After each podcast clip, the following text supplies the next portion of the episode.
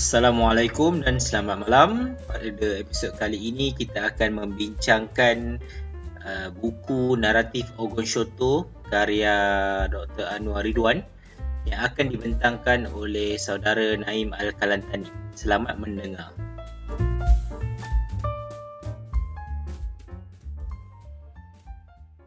Okey, uh, saya akan ceritakan pengalaman peribadi macam mana saya jumpa naratif Ogon Shoto ni.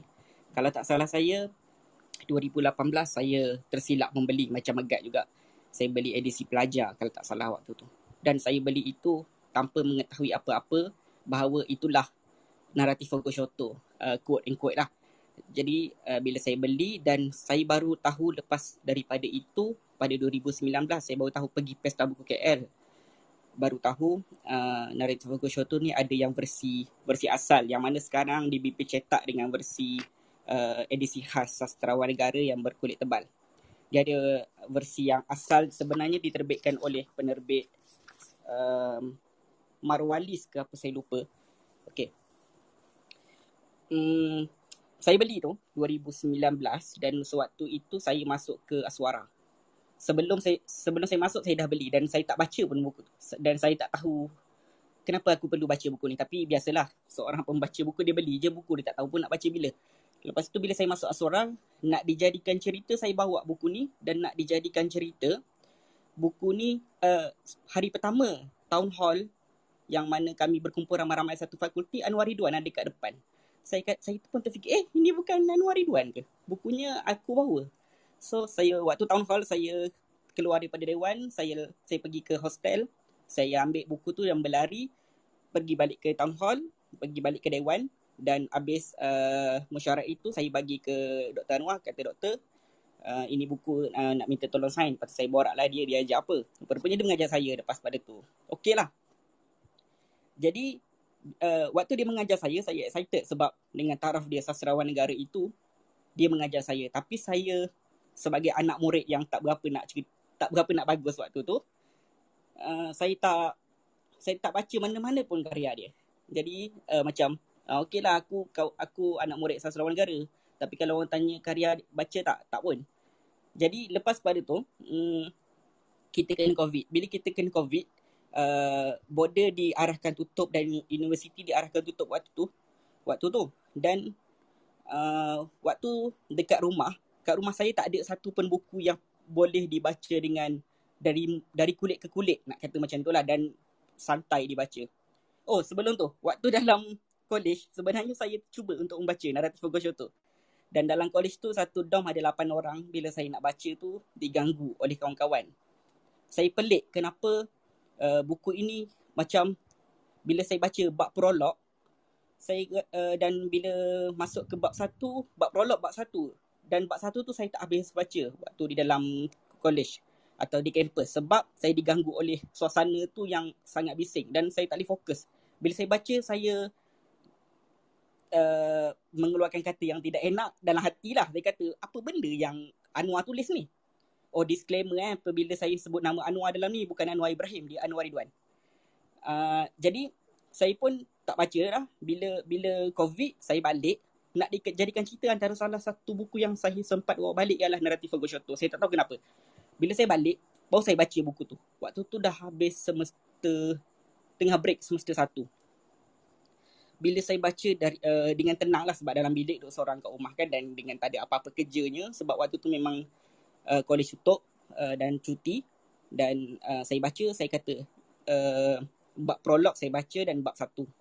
Saya baca saya kata ini bukan karya picisan ini ini mahakarya. Saya tak pernah jumpa karya yang yang sehebat ini. Jadi saya pun teruskan bacaan uh, dan waktu tu habis baca habis ke bab epilog itu uh, saya tekat gambar masuk dalam uh, masuk dalam apa ni status WhatsApp dan Muziru. Ada kat bawah tu Muziru seorang penyair muda dia reply kat saya kau baru baca karya ni? Ini adalah Bible kitab Bible novel Melayu. Macam tu lah dia tulis.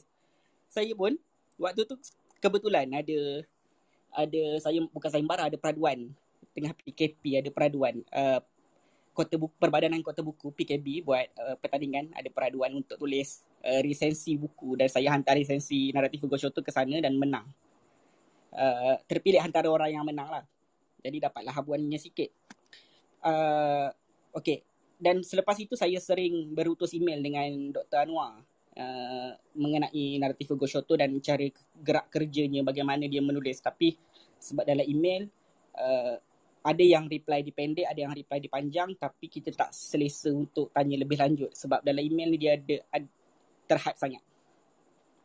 Dan bila Megat kata dia dah baca dan uh, baguslah. Dan Muiz ada kawan saya Muizuddin di bawah dia kata dia tak faham baca. Dan kawan saya pula di bawah Nadia. Dia kata novel ini hanyalah biasa-biasa. Kenapa saya mengagungkan sangat novel ini?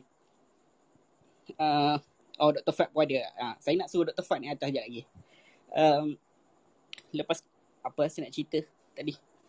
Oh, berkenaan kenapa uh, novel ini saya mulakan dengan sinopsis lah tadi pengalaman peribadi dengan Dr. Anwar. Saya agak agak boleh dikatakan agak rapat lah dengan beliau sering berutus email dan bertanya kabar. Uh, dan um, saya akan cerita sinopsis uh, per bab uh, secara ringkas. Okey, berkenaan mungkin ada pengalaman-pengalaman yang kawan-kawan di bawah sama macam Megat yang membaca uh, versi edisi pelajar. Uh, kata pesyarah saya, seorang sastrawan juga, dia kata jika kita bergelumang di dalam arena sastra atau mampu untuk membaca edisi bukan pelajar, edisi asal, so teruskan dengan edisi asal kalau mampulah. Cuma mungkin Megat tu tersilap beli sebab uh, saya tak tahu kat bawah ni ada tak uh, di kalangan para pelajar sekolah yang sedang mendengar sebab saya tak tahu audiens kita siapa tapi saya gambarkan ia sudah habis membaca lah kalau ia pelajar sekolah pun. Dan bila saya tahu uh, novel ini di di di ad, wujudnya novel ini sebagai teks komsas saya jadi terkejut. Ini novel ini bukan bukan calang-calang novel. Macam mana uh, apa ni mesyuarat untuk jadikan teks Komsas memilih novel ini sebagai teks. Saya rasa macam eh, ini ini sesuatu yang luar biasa. Tapi kita ada saja apa novel-novel yang hebat. Uh, dulu kita ada novel Pram, kita ada novel Etis, Ahadiat K. Maharja. Itu uh, itu pun sangat bagus. Tapi novel ini saya rasa dia berbeza dengan novel-novel lain yang hanya seorang Anwar Ridwan je hanya mampu menulis sebegini. Jadi, uh, okay, ah, kita berbalik kepada naratif Fogo Shoto. Naratif Fogo Shoto ni tajuknya kalau tengok dekat uh, gambar profil saya tu saya dah ubah untuk tatapan tuan-tuan. Uh, eh, oh, dia tak boleh besarkan eh. Alamak, kesiannya korang.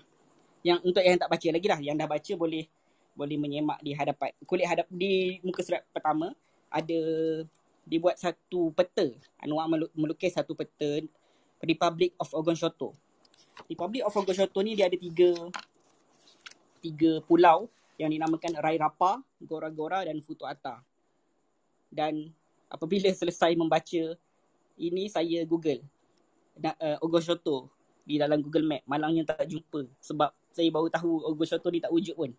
Jadi ketidakwujudan ni memberi satu satu impak besar kepada gaya penulisan Anwar dalam novel ni lah. So bab uh, di, bab dimulakan dengan prolog yang bertajuk Kawai Maru. Kawai Maru ni um, dia ada seorang orang Jepun lah dia ada satu kelompok orang Jepun yang kebiasaannya eh bukan orang-orang Jepun kebiasaannya akan menjadi nelayan dan mengembara. So itu memang kebiasaan orang-orang Jepun lah sebab dia berada di pulau-pulau kan. Jadi uh, ada seorang ni lelaki yang agak tua uh, nama dia Tuan Kawai. Orang panggil dia Tuan Kawai dan ada ada kapal yang bernama ada dia ada kapal. Nama kapal tu Kawai Maru dia mengembara cari ikan dan uh, agak lama dari remaja dan akhirnya dapat memiliki sebuah kapal yang besar yang dinamakan Kawai Maru tu lah. So dia mengembara ke lautan Pasifik dan uh, akhirnya dia lepas dia semasa dia mengembara dia tiba di satu tempat yang dinamakan Republic of Ogoshoto.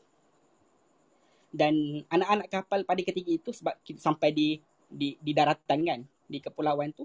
So anak kapal pada waktu itu hmm, turun ke daratan dan mencari eh, biasalah apa ni nelayan kan. Dia turun cari makan dia turun cari perempuan atau hiburan dan lain-lain lah. Jadi waktu dia turun tu dia jumpa dengan orang di Ogoshoto itu. Dan orang uh, apa yang diceritakan dalam prolog ini uh, anak-anak kapal itu berjumpa dengan penduduk Ogoshoto. Naim terputus Naim. Terputus um, bijak eh dia mendapat pendidikan yang yang yang tinggi. Dan dia uh, dalam bab satu dia ada tulis uh, yang presiden ini membaca uh, The Prince dan satu lagi karya Ma- Machiavelli uh, Discourse on macam mana aku nak sebut ni? Discourse on Levi Levi Li, macam mana tak tahu nak sebut. Tapi ada dua uh, karya Machiavelli dibaca dan uh, dia ada tesis ilmiah yang bertajuk um, peranan pihak berkuasa menghapuskan pengaruh kumpulan haram di China dan Jepun. Dia ada dua rasanya uh, tesis, satu tajuk ini, satu lagi dia ada satu tajuk pasal demokrasi kalau tak salah. Jadi uh, bila dia belajar benda ni dan tesis dia cemerlang, uh, dia boleh memanipulasi dan dia tahu bagaimana untuk bertindak untuk mengawal rakyatnya di Ogoshoto. Sebab dan di akhir bab satu ini uh, presiden itu mengaku kepada kawannya dari Afrika tersebut yang dia kata, dia kata kat kawan dia sebenarnya aku kat sini bukan dihormati tapi aku di, ditakuti. Ah uh, uh, uh, itulah uh, okey. Dan dalam bab satu ini dia ada tulis pasal kapitalis, dia ada tulis pasal demokrasi, macam mana nak kawal orang dan uh, saya rasa ini adalah bab yang antara bab yang pengenalan yang baik lah uh, saudara lah, Dr. Anwar buat. Okay, lepas pada tu, uh, bab dua. Kita masuk bab dua yang bertajuk general. Okay, okay bab dua bertajuk general. General ni adalah seorang bekas tentera uh, dari World War II dari uh, World War II Melayu dia apa Perang Dunia Kedua dan dia telah tua dan dia bersara kembali ke Ture. Ture ni salah satu tempat di uh, Ogoshoto di kepulauan Rairapa. Tak boleh besarkan gambar dekat saya tu dekat profil saya tu kan tapi dia dekat Rairapa dekat atas belah barat. Ha. So, uh, dia kembali ke Ogoshoto selepas habis berperang dia apa ni tentera veteran. Jadi kebetulan uh, ada seorang wakil rakyat Ture itu dah nyanyuk dan dia dan dia ni dia ni maksudnya dan dia uh, bekas tentera itu nak ambil alih kekuasaannya nak nak masuk bertanding lah. Tapi tiba-tiba ada seorang pegawai kerajaan yang berkhidmat di bawah uh, tampuk kepimpinan presiden nak rebut jawatan tu juga. Jadi satu hari mereka dipanggil uh, oleh presiden dan uh, presiden dapat tahulah benda tu dan uh, general ini pegawai kerajaan ini uh, sama sama bobrok dia dengan presiden perangainya tapi uh, bila general ini adalah orang yang nak tukar Ugo Shoto tu kepada yang lebih baik. Dan orang-orang kat sekitar turis tu pun dah kenal dia. Jadi uh, bila dua orang ni saling ber, ber nak jawatan itu jadi presiden panggil dia untuk jumpa di uh, sebuah pangkalan kapal uh, pada malam hari dan dua-dua itu datang tiba-tiba ada berlaku sedikit pergaduhan. Okey, uh, bila berlaku sedikit pergaduhan yang sebenarnya um, dua-dua tu saling tak berpuas hati sebenarnya. Dan tiba-tiba uh, pegawai kerajaan tersebut me- merampas uh, pistol dari general dari dari apa? dari bekas tentera itu. Dari bekas tentera, bekas tentera itu bawa bawa pistol dan uh, pegawai kerajaan tu kata dia nak teng- dia nak tengok pistol tu sebab pistol tu cantik kalau tak salah. Lepas tu bila dia ambil, dia nak tembak uh, general tu tapi dalam tu pelurunya telah dicabut. Sebab dia general, dia tak, dia tak, dia bukan sesuka hati lah. General veteran kot. Takkan tiba-tiba nak bagi pistol kat orang kan. Tapi dia bagi dan dicabut lah uh, kelongsong, kelongsong lah, peluru tu. Lepas tu bila dia orang bergaduh lagi dan akhirnya uh, pistol itu kembali ke tangan general dan dia masukkan peluru dan dia tembak uh, si wakil daripada Ture tu pegawai kerajaan. Okey, bila dia dah mati jadi dia tinggal lah. Dia tinggal lepas tu rupa-rupanya waktu pergaduhan itu berlaku eh oh aku cerita ni ada yang kat bawah ni tak baca lagi kan tapi saya terpaksa cerita sebab sinopsis saya kena bagi tahu sinopsis dia macam mana dulu. Perbab. Ha. Okey. uh, saya sambung. Okey, bila dia dah mati, uh, general itu eh sorry, pegawai kerajaan itu dah mati, jadi uh, general itu rasa ber rasa suka hatilah sebab nanti waktu pemilihan atau pilihan raya dia akan uh, one by one je dengan orang tua yang nyanyuk tadi tu nak gantikan dia ni. So dia akan one by one je. Okay, jadinya okay dia suka lepas tu dia balik. Bila dia balik, uh, yang si tua nyanyuk tadi tu dah uh, beberapa hari kemudian si tua nyanyuk tu buat satu mesyuarat dan dia kata uh, kita dah tahu dah siapa akan menang. Uh, lepas tu uh, di hari pemilihan tu wakil yang sedia ada tu wakil rakyat yang nyanyuk tu tadi datang. Dia datang kembali dia, dia keluar. Tu dia datang balik ada orang uh, tunjuk ada polis datang dan ditunjukkan gambar-gambar yang berlaku di pengkalan tu. Yang mana gambar tu gambar pergaduhan dan gambar uh, pembunuhan. Dan calon uh, general itu ditangkap oleh polis. Dan sebenarnya uh, kalau mengikut kata daripada Anwar sendiri sebenarnya wakil rakyat ini tidak nyanyuk tapi dia pura-pura nyanyuk dan uh, yang uh, apa ni cerpen kedua ini adalah memang tertuju kepada politik. Bagaimana kita dapat lihat ada pengkhianat-pengkhianat yang sanggup masuk ke kem lain untuk melihat apa yang terjadi sebenarnya.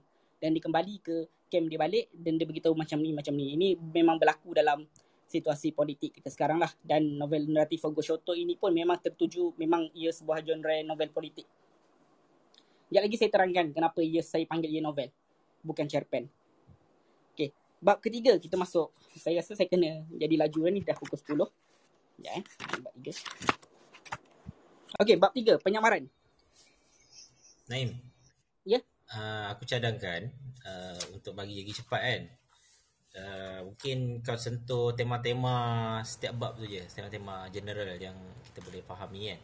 Instead of uh, go through synopsis takut dia jadi panjang kan. So maybe maybe apa tema uh, contoh bab ketiga ni apa tema-tema yang boleh kita dapat uh, tentang dan daripada tema tu kita dapatlah sedikit sebanyak pengenalan karakter-karakter tu and then terus move on to the next sampai lah bab yang bahtera tu lah uh, sampai, sampai epilog lah okey lah tu Eh boleh boleh boleh. Tak tahu. Ah, okay, Cuma ni sebab aku cerita ni sebab takut ada yang tak baca kat orang. Ah, oh, yeah. okey okey. Ah. Alright alright. So okay kita kita uh, beralih kepada yang saranan megat tu tadi. Okay, kita ada bab ketiga. Bab ketiga ni bab penyamaran. Uh, macam mana nak cerita eh, kalau nak pendek kan. Ada satu demo dibuat dan uh, ada seorang tua daripada uh, yang dikatakan dijumpai orang tua ini di pesisiran pantai Tubua di di kepulauan Ogoshoto itu di kaki gunung Gora-Gora di kepulauan lain tapi di Republik Ogoshoto yang sama. Uh, jadi orang kampung waktu tu dia, dia nak pergi dah buat piket bukan piket nak buat demo di uh, nak pergi ke Tatamanu. Tatamanu ni adalah ibu kota di Ogoshoto. So pusat pentadbiran presiden ada di situ. Jadi uh, waktu dia nak pergi waktu malam sebelum dia nak pergi tu dia jumpa orang tua itu. Uh, yang orang tua yang uh, bajunya lusuh dan ada jambang. Rasanya pakai kacamata kalau tak salah. Jadi uh, orang tua itu dia dia melihat uh, orang tua itu sangat berkarisma sebenarnya. Dia melihat karisma orang tua itu yang berdialek Tubua. Tapi malam itu dia dia mabuk, dia orang mabuk, uh, minum macam sakit, macam arak dan tiba-tiba dialek uh, Tubuannya hilang. Bila dialek Tubuannya hilang, orang di Tubua itu kata, uh, okey, uh, orang di Tubua itu dah berfikir, eh ini bukan orang Tubua, dialek dia lain. Tapi tak apalah kan sebab dia akan mengetuai pasukannya esok pergi ke Tatamanu. Uh, jadi esoknya dia pergi dan beratu, uh, Anwar menggambarkan bab ini uh, demonya sangat besar ada beratus-ratus orang yang membawa sepanduk dan pelbagai benda lagi pergi ke Tatamanu dan nak sampai ke persimpangan Tatamanu itu uh, si si orang tua ini oh uh, demo itu sebab dia nak buat kompleks hiburan dan pusat perjudian perjudian di Tubua itu so dia orang tak nak lah beritahu akan merosakkan alam dan sebagainya jadi bila sampai ke persimpangan Tatamanu, uh, dia kata baik kita pergi ke kiri untuk sampai ke jalan shortcut mengikut uh, kaki gunung, kaki gunung apa nama dia? Kaki gunung Gora-Gora dan boleh sampai ke Tatamanu. Bila dia pergi, dia ikut dia orang ikutlah ramai-ramai. Bila dia orang ikut um, ada polis, ada ada pen, ada pengawal, ada polis yang ramai. Lepas tu dia sebut perkataan uh, orang tua tu pergi ke hadapan dan, menye- dan menjerit ke arah polis itu dari kuli disebut. Dari kuli dan tiba-tiba ada bom asap datang di, dibaling dan orang tua tu hilang. Bila orang tua tu hilang, orang yang lain pun um, dah kucak kaciran ni dah sebab dia tak ada ketua. Dah, uh, sebab dah tak ada ketua. Jadi uh, uh, demo itu tidak berjaya. Bila dia orang kembali, dia orang berfikir. Uh, kalau kalau dipakaikan kemas dan dicukur jambangnya elok-elok, muka orang tua tu tadi sama dengan muka presiden. Adakah penyamaran itu dilakukan, adakah presiden yang melakukan penyamaran itu? Jadi, tem, uh, Anwar nak cerita bagaimana seorang pertamanya uh, kita akan ada orang-orang yang menyamar di dalam satu-satu pihak untuk tahu bagaimana pihak itu bergerak. Dan yang kedua, saya teringat macam mana Isyam Isyamuddin Rais kata waktu demonstrasi uh, bal- demonstrasi baling kalau tak kalau tak salah ada ditanya di dalam uh, temu bualnya bersama kawah buku. Adakah orang-orang di baling itu uh, protes uh, buat protes secara kumpul orang-orang dan buat protes dia kata tak mustahil benda itu boleh berlaku melainkan ada seorang yang sokol bijak pandai dan mengetuai benda itu. Sebab Hisham percaya tak ada mana-mana orang kampung yang tiba-tiba akan menggugat kerajaan tanpa ada ketua. Jadi ketua itu sangat penting. Apabila Anwar gambarkan bila uh, bom asap di, di dilempar ketua dia hilang dan semua tu akan kelang kabut sebab dia dah tak ada arahan. Dia tak ada dia tak tak tahu siapa nak ikut. Ah itu mungkin uh, itulah yang uh, Anwar nak sampaikan. Jadi uh, pengajarannya pembaca boleh agak kalau dia presiden uh, sebenarnya presiden itu uh, dah tahu dah siapa orang-orang yang okey orang ni nak melawan aku rupanya di di tubuh ini jadi dia boleh menap, men, uh, ambil langkah seterusnya okey ke ke cerpen seterusnya iceberg. Saya suka cerpen iceberg ni. Yang ni antara cerpen yang saya paling suka lah. Iceberg. Okay, ada satu tempat di di Ogoshoto. Eh bukan, bukan ada satu tempat. Di Ogoshoto akan uh, akan ad, berlakunya kemarau besar. Dan uh, sebab hutan dia akan dijadikan padang golf. Sebab uh, presiden nak padang golf ini bertaraf antarabangsa dengan uh, taraf dunia lah. Jadi akibat pembangunan yang tidak seimbang, jadi kemarau. Lepas tu presiden fikir, kita ni ada duit. Lepas tu apa kata kita tarik dua iceberg dari kutub selatan. Uh, kalau kutub utara iceberg dia kecil. Tapi dari kutub selatan uh, uh, iceberg tu besar. So dia nak tarik dengan kapal. Kapal yang diperlukan adalah tujuh kapal untuk tiap-tiap iceberg. Eh, sorry. Tujuh kapal dia tiap-tiap iceberg.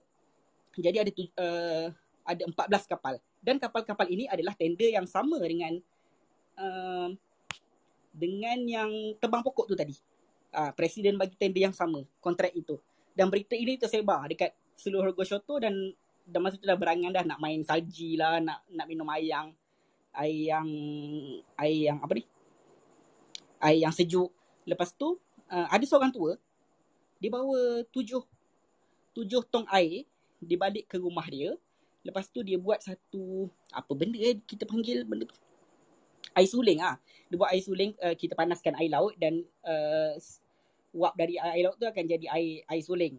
Okey. Uh, dan ditadah dengan tujuh tong air. Dan selain itu dia pun uh, menggali sebuah perigi. Dan sebelah de- dekat sebelah rumah dia ni ada seorang jiran dia yang hari-hari kata kat dia iceberg nak sampai dah ni, iceberg nak sampai dah. Tapi dia ambil langkah. Dia seorang aja ambil langkah yang dia buat air suling tu dan gali perigi. Akhir sekali uh, air suling itu penuh tujuh tong yang dia simpan tu dan perigi itu akhirnya muncul uh, daripada mata air itulah dan uh, Anwar tidak menceritakan sama ada uh, iceberg dua iceberg itu sampai atau tidak? Itu taksiran kepada pembaca lah nak tahu dia sampai ke tak. Cumanya yang yang pasti adalah orang tua tu dah dapat uh, apa yang dia nak dan benda tu berhasil. Saya rasa pengajaran kalau kita boleh atau nilai daripada yang kita boleh ambil daripada bab empat ini adalah kita tak tahu satu-satu benda tu adalah mustahil atau tidak. Iceberg itu yang besar. Dan yang nak tarik tu pula adalah kroni juga yang yang ditebang tebang apa ni uh, hutan tu. Dia macam cerita petang tadi kot. Saya jumpa uh, pihak yang buat uh, tembakau yang juga yang membuat ubat uh, asma. Macam itulah saya lupa dekat berita mana saya baca tadi. So, adakah kita nak percaya benda tu? atau ataupun bukan sekadar percaya percaya atau kita nak tunggu benda tu berlaku apa boleh tak kita ambil jalan yang lain ha, itulah bab empat so bab lima mainan uh, satu bab lima mainan satu tradisi di Ogon Shoto ataupun setepat setepatnya di Tatamano ada satu tradisi yang selang beribuan tahun akan ada satu gerhana bulan penuh dan lepas gerhana bulan itu akan dibuat satu mainan mainannya adalah kita akan melepaskan uh, binatang kita yang paling kita sayang. Lepas tu lepas tu uh, kita kejar binatang tu dan kita kita kita nak bunuh binatang tu dengan tiga kali cubaan.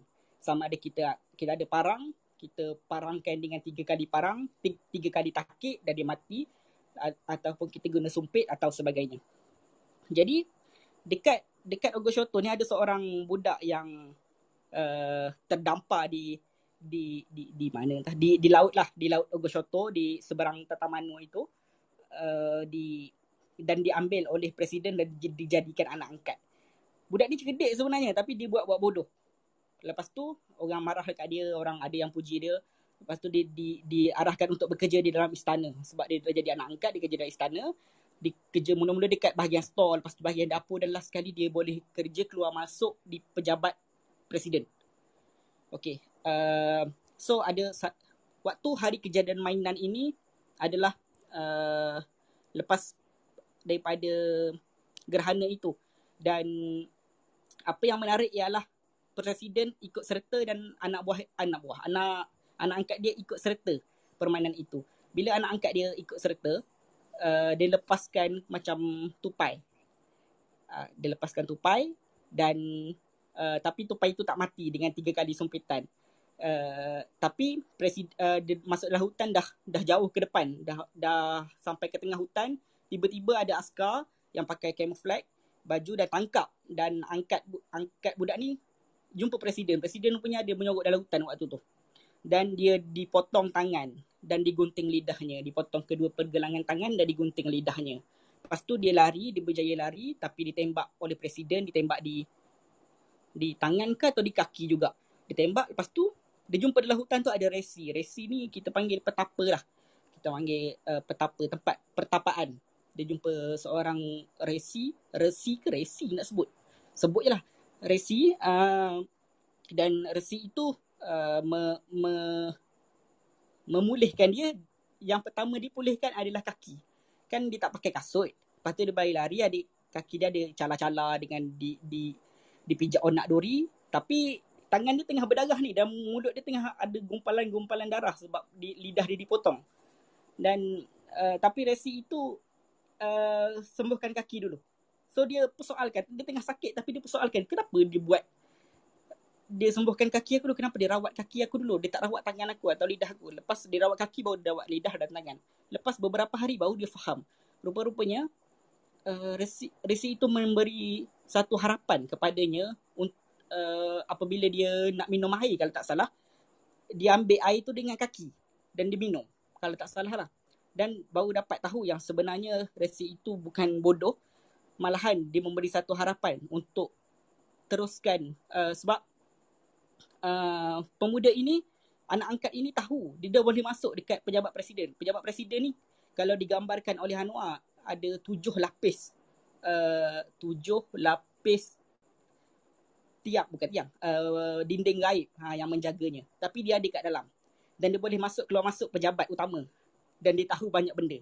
Jadi presiden mungkin tak nak terganggu gugat dengan rahsia-rahsianya jadi dia potong tangan dengan lidah kalau potong tangan dengan lidah ni dari segi akalnya memang tak boleh buat apa dah cumanya uh, kebetulan waktu tu dia boleh dia latih kaki dia untuk teruskan menulis dan cerita itu sampai habis di situ saja. Bab 6 panjang ni. 7 8 9 10 okey. Bab 6 uh, saya cuba pendekkan. Uh, bab 6 ni adalah bab paling pening.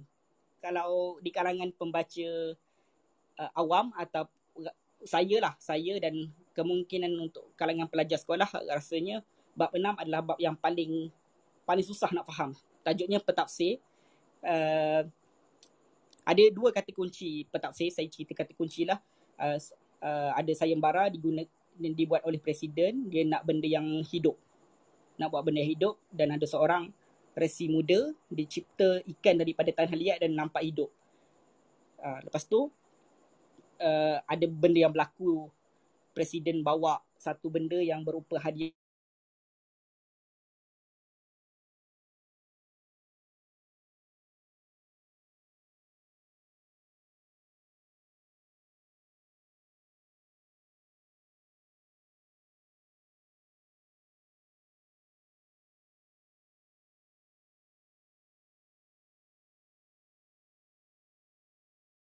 apa tak uh, presiden kata dia tak tak tepat lah macam tu lah.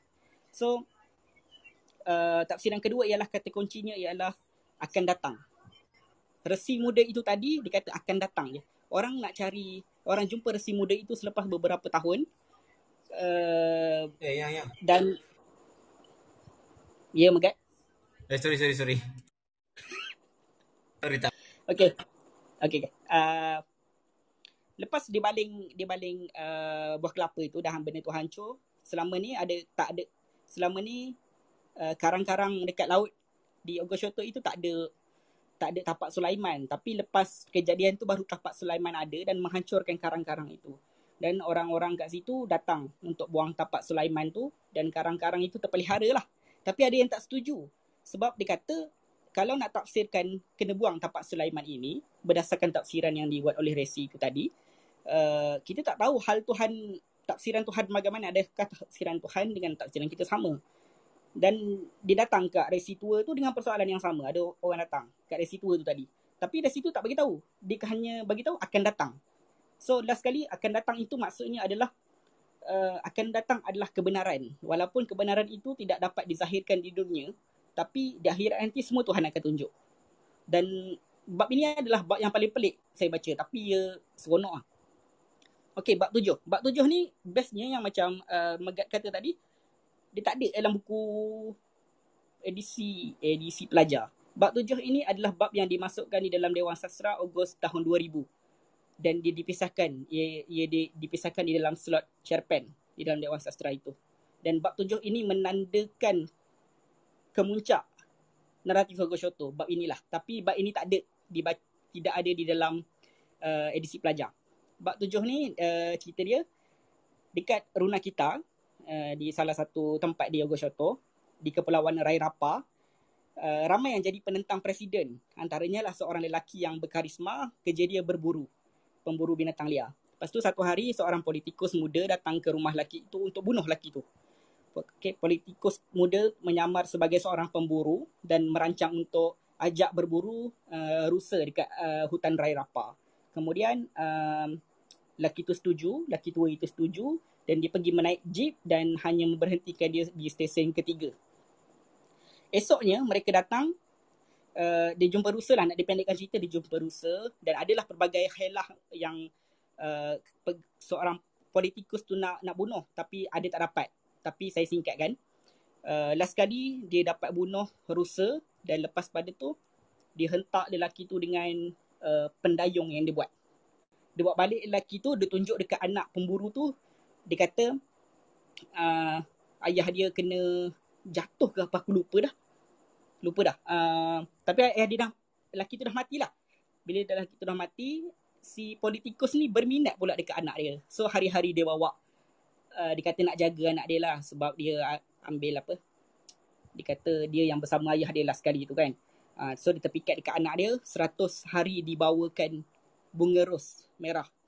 Uh, bunga ros itu dituliskan satu catatan hari-hari tulis catatan itu sampai ke hari 99 hari ke-100 itu dia anak tu terima. Bila anak tu terima dan dikahwin. Bila sebenarnya dikahwin itu dia dah menjadi orang yang ketiga atau keempat gundik kepada politikus itu. Jadi politikus uh, anak tapi nak buat macam ni kan dikahwin je, dikahwin je dia pindah. Dia pindah ke rumah politikus, dia cek laci, ada catatan yang bahawasanya politikus itu yang membunuh ayah dia. Jadi, uh, bila politikus itu bunuh ayah dia, dia pun uh, menunggu, dia tak nak bersama lah, kita kata bersama eh, bersama di atas katil, tak nak bersama dengan politikus itu sehingga hari ke-100. Sehingga bukan hari ke-100, tiba gilirannya hari ke-100 sebab dia bergilir-gilir eh, dengan uh, gundik-gundik lain Dan bila hari ke-100 ke-99 itu, hari ke-100 gundik telefon dia. Gundik telefon dia yang dikata politikus itu dah mati. Lepas tu, okey tak apalah. Dia naik helikopter pergi ke rumah rumah gundik itu. Rumah uh, politikus. Lepas tu, tapi dia tengok dekat, dia, kan dia tengah baring, mayat tengah baring. Tiba-tiba uh, Anwar gambarkan ia sebagai ada satu pacakan kemah uh, di dalam seluarnya. So, dengan kata lain, kemaluan lelaki itu uh, tegang. Jadi uh, perempuan itu kata, tak apalah aku akan penuhi hasrat terakhirnya. So gundik itu yang lain keluar, dia seorang je bunyi benda mengerang. Bunyi mengerang, lepas tu dia keluar. Dia keluar itu, dua-dua senyap dia keluar dan dia berlalu pergi. Dia naik helikopter tu balik, dia berhenti ke uh, uh, sungai. Dia berhenti ke sungai dan burung hering yang ada di uh, Rai Rapa yang mengganggu yang eh Rai Rapa lah dah. Ha, betul lah. Eh, di Rai Rapa itu yang mengganggu awalnya uh, dia bagikan kemaluan itu ke makan kepada burung hering itu. Lepas tu cerita tu habis. Macam tu je cerita tu habis. Okay. Uh, ke ke-8. Ah. Ke-8. Kalau di dalam uh, edisi pelajar ini yang ke-7 dah jadi. Tapi saya sebut yang yang ke-8. Bertajuk jari. Uh, kalau nak dipendekkan dia agak panjang tapi kalau nak dipendekkan ada seorang guru guru ni kita kita boleh nampak dia di tugas yang seorang guru ni yang karisma yang bijak lah. Sebab dia cikgu kan cikgu kita gambarkan dia begitu. Dan dia tak suka tak ada demokrasi di Ogoshoto dan di Ogoshoto ada satu-satunya akhbar yang menyiarkan uh, uh, berita-berita Ogoshoto tapi tak tapi tak apa ni uh, tak ada berita yang menggambarkan demokrasi. Kalau uh, dia siarkan benda tu mesti orang akan uh, dibunuh ataupun keluarganya akan diganggu gugat. Tapi cikgu tu kata, okey aku akan serang juga presiden macam mana sekalipun uh, uh, sebab kes dia uh, pasal pemilikan tanah. Pemilikan tanah, pemilikan tanah orang-orang asli. Jadi this, uh, bila dia buat cerita tu, bila dia ditulis dan dihantar ke akhbar, akhbar siarkan dan beberapa uh, dan dia kata kalau ben, uh, disiarkan aku akan potong jari manis aku. Jadinya akhbar itu disiarkan nak dipendekkan cerita lama kemudian baru dia diambil tindakan dan dia terpaksa uh, eh disiarkan dan dipotong jari manis dan lama kemudian baru dia rasa menyesal sebab dia diambil tindakan dan keluarga-keluarganya ada yang dibuang kerja, dijatuhkan pangkatnya dan kemudian ada satu lagi cerita, cerita yang sama di di tempat yang dia dia kena pindah ke pindah tempat kerja. So tempat dia pindah kerja tu ada satu lagi kes yang kes tanah juga. Uh, dia nak buat padang golf. Padang golf yang besar yang bertaraf dunia dan 70 halaman uh, di, ditulis oleh NGO environmentalist waktu itu untuk membangkang uh, pembang, membangkang pembangunan itu dan dia berjanji kalau kalau benda itu di uh, kalau uh, presiden tidak me- mengikut NGO itu dia akan potong tangan. Uh, dia akan potong jari jari tengah. Uh, kalau diikut, sorry, kalau diikut. Lepas tu lama kemudian tiba-tiba uh, dia ikut. Uh, presiden ikut. Rupa-rupanya waktu dia ikut tu adalah kroni yang dia ada kroni sebenarnya. Dia tak ikut tu bukan sebab 70 halaman tu tapi sebab waktu tender tu dapat untuk buat padang golf tu bukan kepada kroni uh, presiden. Ha, jadi dia buat balik uh, uh, orang-orang presiden buat satu NGO lain bagi 80 halaman yang menyatakan kita kena buat padang golf. Jadi bila dia sedang bersukaria uh, dengar radio tiba-tiba jadi pula buat padang golf. So orang-orang kampung tengok dia dia kata oh aku kena potong tangan. Bila dia potong tangan dia uh, ada dia sempat menulis waktu jari dia potong jari tu jari tengah dia sempat menulis uh, terra firma uh, mother of earth kalau tak salah bahasa Melayu dia. Dia dekat dinding dia tulis dengan darah. Ha, lepas tu habis cerita. Ha, letih pula aku cerita. Tapi tak apa ada dua lagi. Bab tajuk kamera. Saya uh, cuba ringkaskan. Kamera ni sangat menarik kan tajuk dia uh, cerita dia. Ada seorang pelajar dari Ogoshoto berjaya mengikuti kursus pendek di uh, Jepun tapi abang dia uh, hilang dan mati secara tiba-tiba. Ni selalu menghantui pelajar tu lah. Jadi dia dapat idea. Dia nak cerita kamera modular yang digabung-gabungkan boleh uh, cek kesan cuaca, tarikh dan suhu badan dan suara. Maknanya kalau kita tangkap gambar kat satu tempat tu, berdasarkan tarikh yang kita tetapkan dia akan flashback. Uh, so dia pergi ke Tokyo, dia pergi ke Akihabara. Akihabara ni tempat untuk uh, beli barang elektronik di Jepun lah. Dia beli, balik tu dia pasang, dia pasang, dia jumpa, uh, masa dia nak balik, dia terbaca satu akhbar yang dikatakan ada seorang um, komandan uh, tentera yang meracau-racau meminta maaf.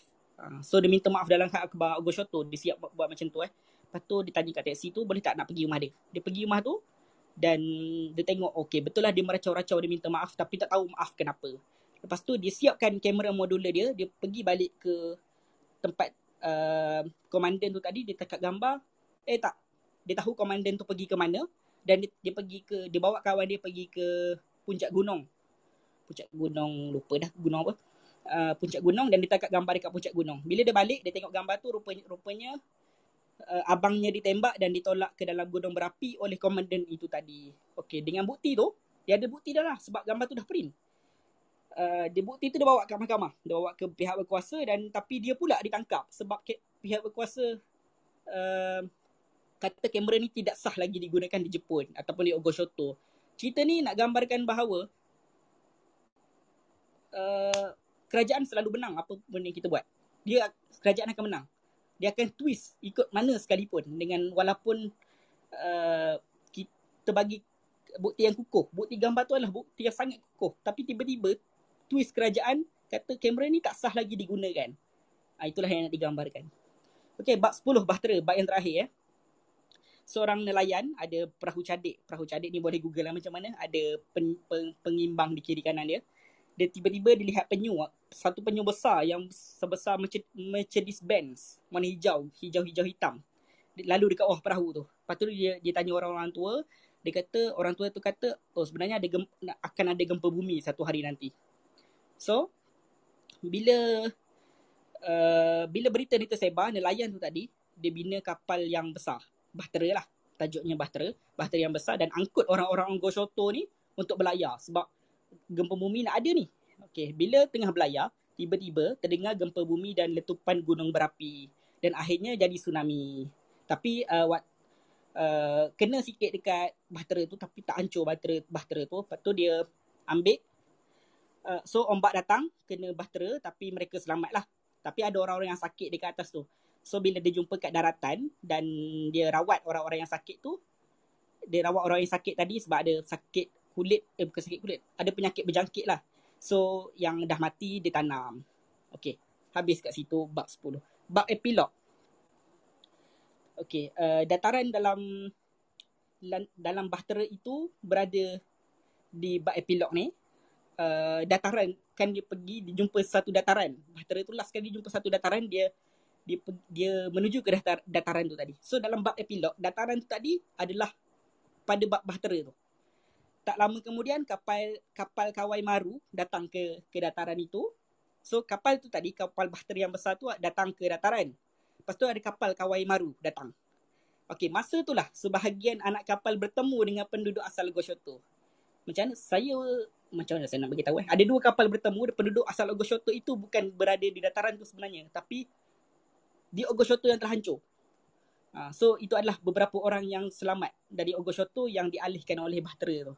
So dia bercerita mengenai cerita-cerita rakyat dari Ogoshoto. Cerita-cerita rakyat yang diceritakan adalah 10 cerita yang saya ceritakan dekat atas tu tadi. Lepas tu lama kemudian uh, nelayan-nelayan tu tadi uh, nelayan nelayan Kawai Maru tu dah mati. Kawai Maru tu tadi yang uh, prolog tu tadi dah mati ada yang pulang kampung halaman ada yang dah retire pergi rumah orang tua. Lepas tu dia uh, ada yang cerita tu lah cerita-cerita tu dan salah seorang yang dapat dengar cerita tu bernama Nor. Nor ni dari Kali Besar. Kali Besar nanti saya cerita eh. Kali Nor dan dia dari Kali Besar dari Malaya dan dia dia sakit, dia insomnia dan dirawat di hospital di Tokyo. Dia teringat semula eh, dia teringat semula 10 cerita yang dia pernah dengar dulu. So waktu dia habis bius kan dia, dia, dia lepas operation dia habis bius dia teringat benda tu. Jadi cerita-cerita inilah uh, yang yang di yang kita baca dekat atas tu tadi 10 tu. Dan cerita ni bukan cerita watak-watak dari Ogo Shoto sahaja. Tapi masuk juga kepada watak Nur itu tadi. Yang yang asalnya dari Malaysia. Okey, maksudnya kat sini mungkin cerita yang sudah diceritakan tu dah ber, berumur beberapa generasi. Pertama, yang kedua, mungkin betul atau mungkin salah. Yang ketiga dan mungkin juga bukan cerita tu dari Jepun semata-mata tapi ada juga cerita yang berasal dari Malaysia. Uh, sebab waktu mas penulis uh, menulis novel ni masalah-masalah yang cerita 10 masalah di atas itu adalah masalah yang berlaku di Malaysia. Antaranya politik uh, kecil kecelaruan pula apa nama? Uh, masalah politik 1998 yang mana Anwar Ibrahim dilucutkan jawatan eh waktu tu lupa dah. Uh, dan ini membawa trigger kepada Anwar Ridwan untuk menulis ini. Dan memang dia bagi tahu, dia kata sebab Anwar Ibrahim itulah dia, dia antara sebab dia tulis novel ini. Dan uh, itulah naratif Hugo Shoto secara asasnya. Dan apabila saya kata buku ini adalah satu satu uh, kitab suci yang mana saya kata siapa yang masa awal tadi uh, saya sebut eh novel ini adalah novel suci, novel suci novel Melayu suci ya. So tak ada mana-mana novel yang saya boleh katakan tak ada mana-mana novel yang dapat menandingi novel ini uh, dalam 50 tahun kebelakangan ini. Dan novel ini diiktiraf oleh pelbagai pihak lah dan menang. Uh, dan sehingga mengangkat Anwar Ridwan menang Sirai Award dan Sastrawan Negara. Waktu dia menang Sirai Award, dia boleh dikatakan dia hanya menang sebab tulis novel ini dan waktu dia menang sastrawan negara orang bid orang bidar dia untuk jadi sastrawan negara saya dapat makluman ini daripada sumber yang dipercayai lah uh, dikata kalau Anwar tak tulis naratif Hugo Shoto mustahil dia akan jadi uh, sastrawan negara dan Victor Pagadaf uh, uh, scholar dari Rusia dan juga sahabat kepada Anwar uh, menterjemahkan naratif Hugo Shoto kepada Rusia dia kata ini adalah ini satu-satunya bukan ini bukan ini satu-satunya ini adalah naskah yang boleh dibawa ke Nobel Prize. Dan kita tahu eh Nobel Prize ni bukan korang tulis novel banyak-banyak lepas tu uh, akan menang Nobel Nobel. Tak, dia sebenarnya kadang-kadang dia ada satu atau dua je mahakarya yang diangkat menjadi Nobel dan dia dapat anugerah itu. Dia sama macam uh, sastrawan negara dia, dia macam uh, sama macam Sirat. Uh, dia sama je. Dia bukan banyak okey aku dah 40 tahun tulis aku layak menang uh, Sirat. Tak, dia ada satu je yang mana itu adalah adikaryanya. Dan bila saya baca naratif Hugo Shoto ni, dia berbentuk, plot dia berbentuk sebenarnya kalau belajar sastra, kita ada satu plot uh, guna piramid, piramid Feitang, Feitang, Fe, Freytag, Freytag. Ha. Freytag, Freytag piramid itu adalah piramid yang berbentuk piramid lah. Berbentuk piramid yang bermula dengan mendata, kemudian dia, dia, dia naik dan diturun dan waktu dia naik itu adalah climax dan setiap bab disusun dengan begitu cantik bab 1 sampai bab 10 itu adalah boleh dibaca secara terpisah kalau tak salah dekat uh, naskah asal novel ni uh, yang diterbit oleh Marwalis publisher dia tak tulis novel eh. Dia tulis prosa kalau tak salah. Tak pun ceritera kalau macam tu lah. Tapi dia tak tulis novel. Dan menjadi perdebatan sampai sekarang novel ini adalah sebuah novel atau sebuah cerpen. Ataupun kumpulan cerpen. Sebab dia boleh dibaca pembaca boleh membaca uh, dua gaya. Satu dia boleh baca berasingan bab satu bab dua bab tiga ataupun bab bab lima dulu bab tujuh lepas tu bab sepuluh kembali kepada bab satu dan diawali tetapi diawali oleh prolog dan epilog. Iaitu cara bacaan pertama. Dan uh, setiap bab itu di di ada uh, piramid Freytag-nya dia dimulai dengan mendata dan uh, climax dan peleraian. Uh, tapi kalau dibaca daripada prolog bab 1 sehingga bab 10 dan diakhiri dengan epilog dia akan sama juga macam piramid Freytag itu plotnya dia akan mendata naik dan habis sekali dengan bahtera dan dia habiskan dengan epilog itu kekuat antara kekuatan yang jadi kekuatan dekat uh, novel ini dan saya saya dikabarkan ada dua novel yang pernah buat macam tu tapi dua-dua saya tak baca walaupun ada dia terheja ni uh, daripada Nogoro Astana uh, dan orang Kota Baru dari dua-duanya daripada Negara Asal Sembah Kelantan. Okey. Minggu lepas uh, sikit lagi yang agak eh. Minggu lepas ada Nidia, Lydia, eh, Lydia, apa lupa nama dia. Yang bentang tu. Dia kata dia, dia suka baca Christmas. Uh, sebab bahasanya sangat cantik. Okay. Saya pun terfikir betul ke cantik. Okay. Saya pun baca Christmas. Saya akui lah. Okay. Uh, itu adalah kumpulan cerpennya yang yang yang orang kata-katakan yang menjadi tanda aras Christmas. Saya baca, okay, bahasanya cantik. Tapi Anwar Ridwan menulis dia bukan cantik tapi dia kemas, sangat kemas. Kalau saya pernah tanya Muiz dekat bawah dia kata dia baca dia tak faham novel ni sebab bahasanya dia bukan guna jargon tapi susunan perkataannya sangat kemas. Bila saya tanya sastrawan dari Sarawak dia kata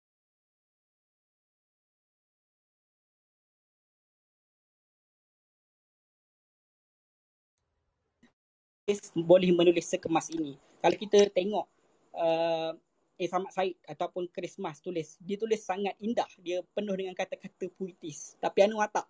Anwar ada tulis dengan bahasanya sangat kemas. Bila saya jumpa dia kan, baru saya perasan rupanya kekemasan itu dibawa kepada fizikalnya.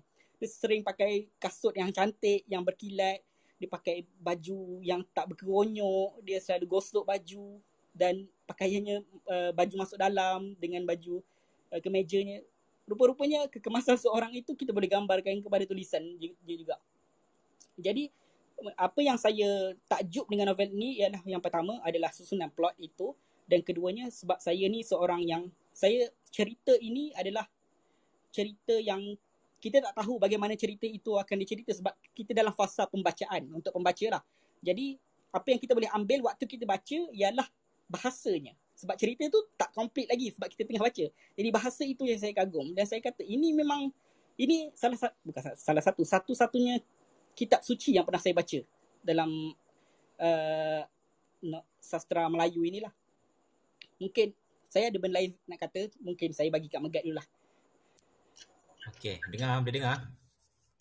Okey, baik, baik. Terima kasih saudara Naim eh. Uh, saya minta maaf banyak-banyak eh. Hari ni ada masalah teknikal sikit dengan club deck ni kan. Jadi keluar masuk keluar masuk kejap hilang kan. Kalau so kalau saya cakap hilang tu bagi tahulah. Uh, okey. Menarik eh punya sejam eh. Sejam Naim dah cuba bentang pada kita. Uh, rasanya rasanya ini inilah cabaran apa? Cabaran uh, nak bentangkan buku sastra ni kan. Bukan sastra aje lah, fiction mm. pun sama. Eh non fiction pun sama.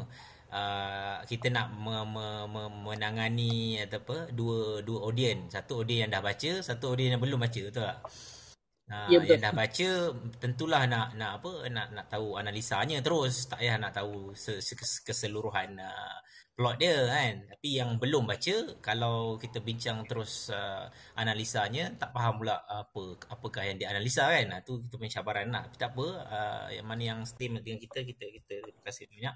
Okey uh, ni soalan untuk uh, Naim lah. Uh, ada beberapa perkara uh, dalam setelah aku habis baca ni. Um, Uh, mungkin uh, yang berlainan dengan edisi murid tu adalah uh, salah satu satu bab yang dikeluarkan tu lah yang herring tu kan.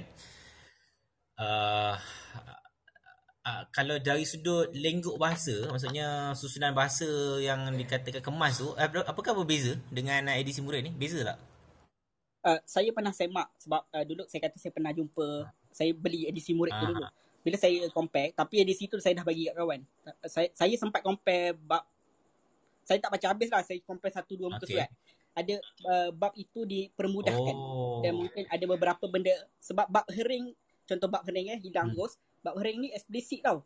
Sebab dia cerita pasal kemaluan lelaki yang berdiri tegak. Ah, betul. Uh, like that, that, uh. Dan ada macam bab jari saya tak sure. Uh, ada tak Anwar tulis pasal dia tunjuk fuck? Uh, tak ada, tak ada kak. Tak ada. Uh, da- dalam edisi asal uh. Tapi dia tak, tunjuk, dia tak tulis lah perkataan okay, fuck tu. Okay. Tapi cara dia cerita tu, okay ni jari tengah ni. Dia kata. Maksudnya edisi murid ni telah dipermudahkan lah. Dan dia kata betul tak? Ya, telah uh, That's why aku merasakan bila aku baca uh, tak adalah mendapat mendapat apa respon yang macam kau cakap tu kan.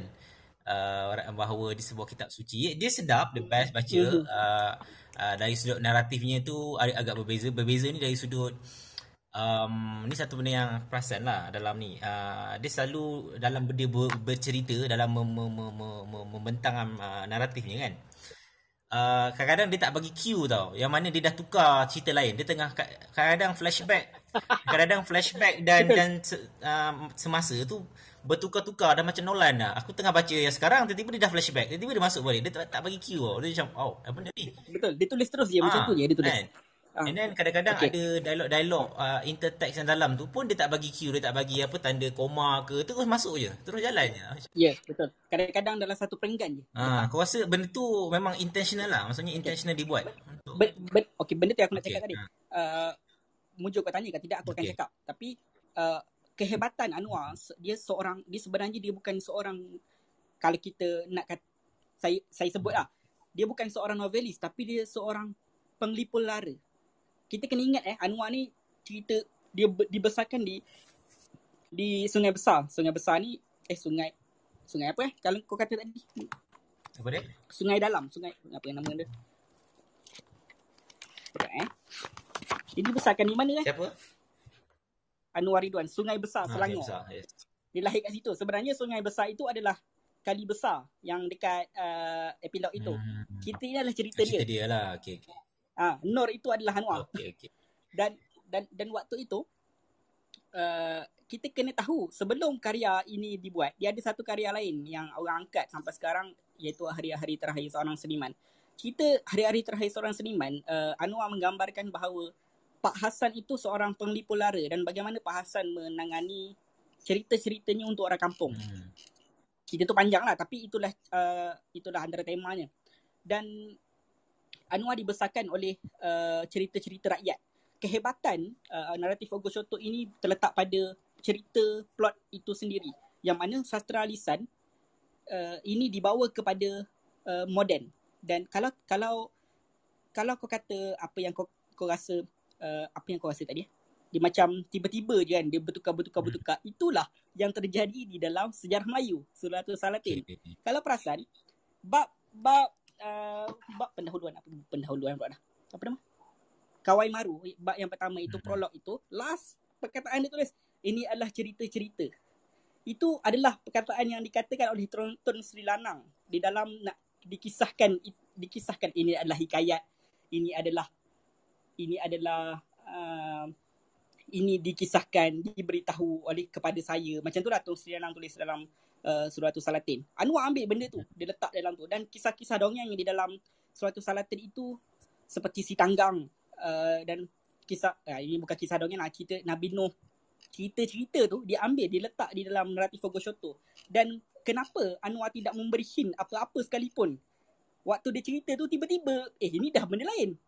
Itu yang berlaku di dalam sejarah Melayu yang mana kita tengah-tengah baca ni tiba-tiba cerita si Ranggang baca lagi eh kenapa tiba-tiba bertukar cerita uh, Puteri Gunung Ledang? Tapi dia secara tiba-tiba Puteri Gunung Ledang tu pun kita tak tahu datang pada mana. Tiba-tiba di kat tengah dua muka surat. Lepas tu eh dah habis dah cerita Puteri Gunung Ledang? Ya, betul, betul. Ah, itu yang diambil. Dan cerita-cerita rakyat itu diambil cerita lisan uh, dan kalau kita perasan sejarah Melayu ini kita kita tengok dia dia bukan cerita yang 100% betul. Dia adalah bahan sastra sejarah. Dan dia ada mitos dia. Ada puteri gunung ledang yang kaya ada sultan yang kaya dan ada benda-benda yang kita tak masuk akal lah. Ada badang dan sebagainya. Dan benda itu yang diambil mitos-mitos itu yang diambil dan dimasukkan ke dalam novel ini sebagai contohnya orang itu presiden hidup beribu-ribu tahun. Macam mana dia boleh buat uh, cerita dalam mainan itu yang hanya ribuan tahun ada satu apa ni main permainan itu yang dibuat hanya sekali dalam ribuan tahun. Bila aku baca cakap ini berapa ribu tahun ni sebenarnya? Tapi Anwar tidak tidak meletakkan benda tu oh sebenarnya ini dah jadi macam ni macam ni macam ni. Ini adalah mitos atau atau diterangkan. Tak dia tak terangkan dia tulis je. Jadinya itu yang kita kena ambil dan kita kena sangkal balik di dalam sejarah Melayu. Adakah cerita itu betul atau tak? Tapi kalau nak dijadikan ia sebuah cerita sangat best. Kau tak pernah tertanya-tanya pun kenapa Puteri Gunung Ledang tiba-tiba ada dua muka surat dalam uh, sejarah Melayu walaupun dia tidak mungkinlah tidak perlu. Hmm. jadi benda yang sama di apply dalam uh, Tun Sri Lanang apply dalam uh, sejarah Melayu diambil antaranya bagaimana Tun Sri Lanang me, me, me, mengetepikan haknya sebagai penulis dan menulis apa sahaja. Contoh apa sahaja tu ad- kadang-kadang ada fakta, kadang-kadang ini bukan fakta, ini mitos. Itu yang ditulis dalam naratif Fago Shoto. Hmm. Itulah kekuatan Anwar. Okay, okay, baik, baik. Terima kasih. Okay, aku ada satu soalan last uh, sebelum buka pada lah eh. Kita bagi pada. Uh, last, last soalan. Uh, aku ada membaca kritikan uh, ni lah oleh oleh Afandi uh, Afandi Hasan eh. Uh, Afandi Hasan nampak gayanya tiba teruk lah naratif aku Shoto ni kan. Dia kata ni naratif picisan satu. Kemudian bila aku membaca kritikan dia tu aku uh, ingatkan adalah satu template uh, sebab dia kata orang-orang yang memuji uh, para akademik, sastrawan-sastrawan yang memuji karya ini uh, tak bagi satu template uh, standard piawaian pun yang mengatakan uh, kenapa dia bagus kan. Tapi kritikan hmm. uh, Muhammad Fandi Hassan pun aku tak melihat uh, ada piawaian yang dia bagi melainkan uh, kritikan dia antaranya uh, kononnya Anwar Ridwan ni terpengaruh dengan uh, dengan sadisme, sadism uh, hmm. maki disade kan. Dan nampak gayanya kritikannya lebih kepada moral. Maksudnya Anwar Ridwan ni tulis benda-benda yang lucah benda-benda seksual kan bukannya tentang uh, bukannya tentang technicality dia ke apa lah. jadi aku tengok nampak macam kritikan tu tak tak kuat lah kan. jadi kau punya apa kau punya komen tentang kritikan tu apakah uh, macam mana kau melihat merit kritikan terhadap uh, karya uh, Anwar Ridwan ni melalui kalau, kacamata uh, Afani Hasan dan kita pun tahu dia memperkenalkan apa gagasan persuratan baru kan. Apakah ada ada hmm. kaitan uh, gagasan dia tu dengan kritikan dia terhadap uh, naratif Agus Shoto kalau sefaham aku lah sebab ada orang yang lebih faham di bawah hmm. ini antaranya Muziru. Uh, sefaham aku gagasan persuratan baru membawa idea satu idea yang menarik kedua wacana. Dua satu wacana di dalam uh, karya kreatif dan wacana itu tidak menggambarkan sadism ataupun benda yang benda yang tak elok ah. Dia nak benda yang elok dia, macam ni lah dia nak bawa Quran sunnah dalam karya. Okey, faham faham. Okey. Jadi benda itu yang dipegang. Tapi bila Anwar menulis sebegini sebab tu dia kata karya pikisan tu ada cerita-cerita yang lucah dan dia nak gambarkan presiden ini orang yang tak bagus. Uh, dan ada dia kritik juga kepada uh, pemuji pemuji pemuji karya ni uh, Rahmat apa nama dia lupa dah. Muhammad Sah Muhammad Sah Saleh Rahmat sekarang jadi presiden PENA yang dikata karya ini di di, di berlapis-lapis. So bila aku baca kritikan tu waktu yang dia point out berlapis-lapis itu sebenarnya aku agak setuju dengan Afendi sebab uh, aku tak aku tendensi aku untuk menolak bila orang kata berlapis-lapis itu sama dengan FND. Kalau dikata berlapis-lapis, cakaplah apa yang berlapis-lapisnya. Hmm. Beritahu point dia. Ha, bila aku baca uh, Rahmat Saleh punya tulisan, baru aku baru baca, dan dia kata, uh, benda, dikata berlapis-lapis tapi dia tak tulis pun apa yang berlapis-lapisnya. Hmm. Tapi masalah Afendi, sebenarnya dia ada menyorotkan beberapa point yang betul. Uh, mak- maknanya, ialah sebab dia nak kritik Rah- Rahmat Saleh uh, dan kritik naratif Hugo Shoto mestilah dia tak ambil poin yang betul dia akan ambil poin yang salah je. Cumanya aku nampak rasa macam dia bias lah. Dia bias ke arah uh, gagasan perusatan baru je yang menentukan uh, karya itu baik atau buruk. Hmm. jadi kalau untuk aku aku rasa ia bukanlah semudah itu. Ada karya yang tidak baik tapi kita boleh ambil nilai. Nilai ni apabila kita kata nilai dia bukan nilai murni tapi nilai.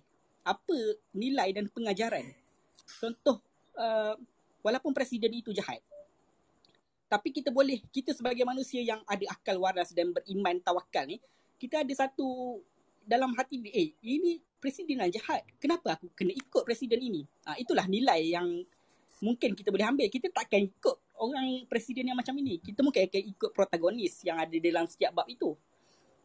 Ha, itulah kalau jawapannya. Okey okey baik baik. Mungkin kalau bawa kalau bawa naik Moziru jap lagi dia bebel hmm, panjang lagi okey cantik Alright, alright. Thank you, Naim. Okay, saya buka uh, ruang, room pada rakan-rakan di bawah. Uh, ada Muiz, ada Muziru, Dr. Fahad, Mus, Abang Syed Umar, uh, Cik Nur Azam dan rakan-rakan lain. Uh, silakanlah naik ke pentas. Saya pun uh, jemput sangat-sangat untuk untuk untuk menambah input kita pada malam ni. Uh, kemungkinan uh, apa yang Naim dah cerita kepada kita pada malam ni uh, ada lagi beberapa perkara yang boleh ditambahkan lagi uh, ilmu kepada kita malam ni. Uh, dan saya pun memang jauh sekali lah nak kata orang kata apa orang yang baca sastra secara tuntas. Uh, jadi dengan adanya Purana ni sedikit sebanyak uh, dapatlah membaca apa ni buku-buku yang dicadangkan oleh kawan-kawan kan. Jadi sedikit sebanyak dapat belajar uh, daripada kawan-kawan lah tentang scene dalam, dalam sastra ni. Okay, sementara saya tunggu uh, akan-akan kita yang lain uh, untuk berkongsi pendapat atau soalan bagi kita. Uh, aku tambah soalan lah kan. Tambah lah sungguh kawan-kawan kita kan. Uh, atau okay Abang Syed dah naik dah. Alright, okay, okay, baik-baik. Abang Syed, Hello. Hmm. Oh. Ya. Alright. Okay. Abang Syed ada komen ya tentang perbincangan kita malam-malam ni? Uh, ada sikit lah. Uh, saya, saya yang yang peliknya saya saya pernah baca naratif Lagu Contoh dan bahasa orang putih je. Itu yang saya rasa frust sangat lah. Oh, Itu bila, bila keluar hari ni, saya tak sempat cari buku bahasa Melayu yang sepatutnya kita baca lah kan, yang asalnya kan. Uh, tapi uh, kalau tak silap saya, buku buku tu diterjemahkan oleh uh, Soleha. Hmm. Soleha. Dan Soleha mengatakan uh, buku ini postmodern. Kau tak salah saya lah. Uh, yeah. uh, dia apa tapi dia uh, satu karya postmodern. Uh, dan saya rasa saya baca dalam bahasa orang putih pun memang memang memang powerful lah saya rasa. Sama ada Soleha bagus ataupun memang karya tu original memang bagus lah. Hmm. Dan, dan dan boleh nampak uh, struktur dia ataupun uh, cara uh, Anwar uh, apa, apa nama ni menggarap cerita tu memang saya rasa a bit lain tapi saya tak naklah kata macam Muziru ataupun uh, Naim kata ini kitab suci saya tak berani kata kan. itu semua mutual appreciation club ni ke apa tapi tapi tak, tak tak nafikan memang uh, dari segi kepengarangan dia saya rasa memang powerful cumanya kalau kita nak relatekan ini yang saya ingat saya eh, Uh, sebab saya tak teruja sangat dengan kritikan politik dia. Sebab saya rasa kritikan politik dia benda yang biasa saja. Hmm. Tetapi garapan dia memang sedap. Uh, itu perbezaan dia. Uh, setengah orang dia nak cerita benda benda besar tapi garapan langsung barai. Jadi bila kita pembaca kita tak tak tak tak boleh apa ni? Uh, melayan cerita tu. Tapi Anwar Ridwan bagi saya dia cerita dia tema dia bagi saya lah. First time baca dia pun. Quite biasa tapi cara dia garap cerita tu cara dia bawa um, apa nama krisis ataupun apa tu memang memang menerujakan lah. Uh, cuma soalan saya nombor satu kepada Naim ataupun Muziru ataupun uh, apa nama Dr. Fat kat bawah Azam Syaidi. Um, betul ke Solah mengatakan ini adalah karya postmodern? Uh, adakah itu orang panggil apa satu puji-pujian atau memang ada ada asas dia lah mengatakan ini karya uh, pasca uh, apa ni karya postmodern uh, dan uh, apa lagi nak kritik ni dia orang marah pula ni ini semua ni ini pemuja pemuja Dr Anwar Ridwan semua ni pemuja uh, yang yang yang apa nama ni yang saya setuju macam apa nama dia ni Menaim eh hmm. Yang uh, bab berapa tadi yang best tu? Allah. Jari, ring. Bukan bukan yang sebelum tu. Saya suka yang Mainan. yang yang, yang uh, kemarau. Kemarau iceberg, iceberg best. Saya iceberg lah itu, itu, itu best sebab, sebab dia tak Okeylah kita nampak macam secara simple ni kan dia panggil orang yang potong uh, hutan untuk bawa iceberg kan. Hmm. Uh, tapi cerita dia pasal manusia eh dia tak political dari segi political sangat. Saya, saya tengok dari segi orang tua tu lah. Dan saya rasa, saya ingat saya yang paling boring sekali adalah this guys. saya baca orang putih punya version. This guys, penyamaran. Penyamaran, saya rasa memang quite clear sangat. Saya, saya, saya rasa tak perlu tanya Dr. Anwar kot, tapi saya rasa terlalu simple garapan dia. Hmm. Uh, walaupun dia men, men, apa, memberi pertanyaan kepada kita kan. Uh, siapa siapa orang tua dari Kuri apa? Ha. Orang tua dari Kuri tu kan. Ha, tapi saya rasa macam terlalu simple sangat lah. Itu nombor, uh, itu bab penyamaran lah. Uh, okay, itu satu lah. Postmodern. Uh, bab penyamaran. Okay, yang last saya nak tanya sebab mungkin nak, mungkin saya terlepas dari Naim eh. Yang last kali tu yang dia cakap no semua kan. Yang epilog apa? Ah, Dia kata dia Malaya. Jadi masa saya baca dulu, kita baca tak ada nak nak fikir panjang kan. Mungkin saya terlepas uh, Naim dah cerita tadi. Apa, apa maksud? Uh, kalau dalam bahasa putih dia macam kata apa far far away in Malaya apa dah kan. Itu pengelas dia lah. Uh, itu akhiran daripada uh, novel ni. Ah, ah. Uh, itu mungkin boleh uh, mencerahkan saya sikit apa uh, maksud uh, Nor dan juga Malaya ditutup dengan dengan dua benda itulah. Okay, uh, Itu saya itu semua. Okey itu itu murat. Okey baik baik baik. Ah. Terima kasih banyak. Ajak Muziru, ajak Ah, Muziru. dah invite dah Muziru. Silakan silakan. Boleh jawab soalan Pasien saya sementara Muziro Hmm. naik sebab saya memang tak boleh jawab soalan pertama tu uh, sebab saya bukan dalam kepakaran pasca kolonial. Mungkin Muziro atau Dr. Fat boleh tolong. Cumanya bab uh, bab akhir eh, epilog itu dikata dari Malaya itu sebenarnya tafsiran saya lah. Sebab memang uh, Anwar kehebatan dia bukan kehebatan antara bestnya cerita ni dia tak bagi tahu ending. Lepas semua cerita tak bagi tahu ending. Lepas tu tafsiran kita lah. Kita boleh lawak pala tahu. Uh, so bagi saya epilog itu adalah cerita yang sebenarnya dia nak cerita yang cerita ini berlaku juga di dalam uh, diri dia yang mana diri i- dia diri i- diri dia itu yang bernama Nor uh, dari kali besar kali besar itu yang saya kata tadi memang diri Anwar Alamak. Hilang lagi. Sekejap, ada orang nak naik. Uh, ataupun di Malaysia itu. Sebab uh, waktu dia menulis, Hello? Waktu dia menulis itu, uh, dia berada di Jepun. Tiga tahun dia berada di Jepun dan dia tulis guna pen. Uh, dan balik baru dia tulis di dalam komputer. Dan kalau nak tu, tengok tulisan dia dalam pen tu sebenarnya ada di Pustakaan Negara sekarang. Dia hadiahkan, dia simpan dekat situ. Jadi waktu dia tulis itu, dia sangat rindu kepada Malaysia dan dia sangat terkesan uh, terhadap situasi politik dan beberapa situasi lain. Contoh macam iceberg itu sebenarnya ditulis sebab krisis uh, krisis air yang tak ada air, krisis kemarau di Melaka dan Kuala Lumpur pada ketika itu. Dia macam dia sebenarnya kalau uh, cerita itu adalah cerita di, cerita kita, cerita orang Malaysia dan cerita itu bukan tertumpu kepada dia sahaja. Kan dia tulis dia kata mungkin ini cerita uh, dia ataupun cerita uh, Ogo Shoto itu. Ogo Shoto itu adalah satu tempat imajinasi pengarang yang nak gambarkan di mana-mana sahaja 10 cerita ini boleh berlaku dan kita boleh relate kan uh, di, kita tak boleh oh ini cerita kat Malaysia. Tak. Sebab tu dia pilih jalan selamat. Pertama dia tidak didak, didakwa lah quote and quote. Dia tidak didakwa oleh mana-mana. Ini adalah cerita Malaysia. Yang keduanya imajinasi dia. Bila dia buka imajinasi dia sebegini orang lain akan boleh relate. Sebab ini adalah masalah masalah global yang berlaku di mana-mana. Korupsi uh, uh, pe, pe, apa ni hutan uh, apa ni penebangan hutan dan dan uh, cerita-cerita politik apa ni dan uh, rasuah dan sebagainya lah. Ah itu kalau yang saya boleh jawab. Baik, terima kasih Naim. Uh, sikit lah sebelum saya bagi pada Zaidi.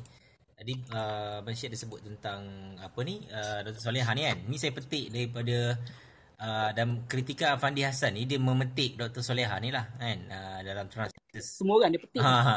Sebut sini dia kata uh, Dr. Solehan mengatakan this postmodern text deeply structured within so many levels of playing, dancing and teasing with words must not only be carefully translated but the translation must retain the rhythmic movements and the musical flow of the author's narrative.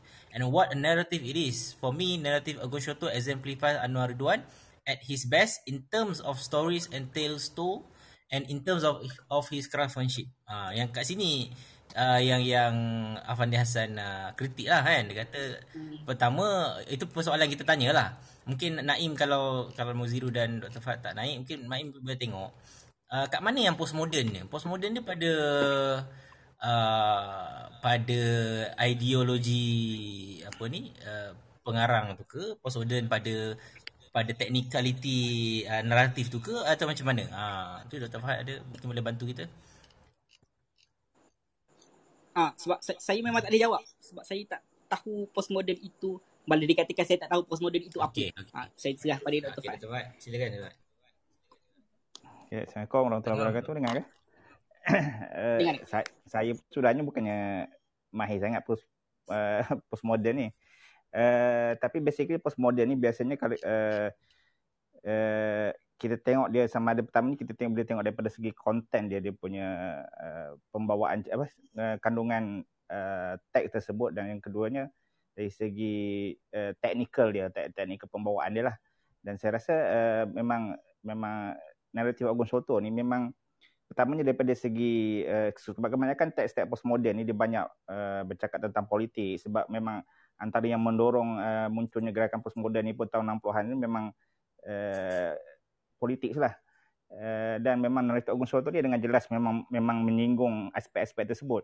Dan kemudian kalau kita lihat daripada teknik dia postmoden ni dia banyak dia macam dia akan menggabung jalinkan beberapa teknik dia akan uh, contohnya macam macam uh, satu yang Naim highlight tadi uh, naratif Ubun Soto ni sebenarnya satu cara Anwar Ridwan uh, re, uh, rewrite balik cara uh, hikayat apa uh, macam hikayat lama lah kan hmm. macam uh, tales lah uh, sebab tu dia panggil naratif Ubun Soto kan sebab kira, saya mula-mula dapat uh, dengar novel naratif Ogong Soto. Tak sedapnya tajuk dia ni kan. Apa naratif Ogong Soto.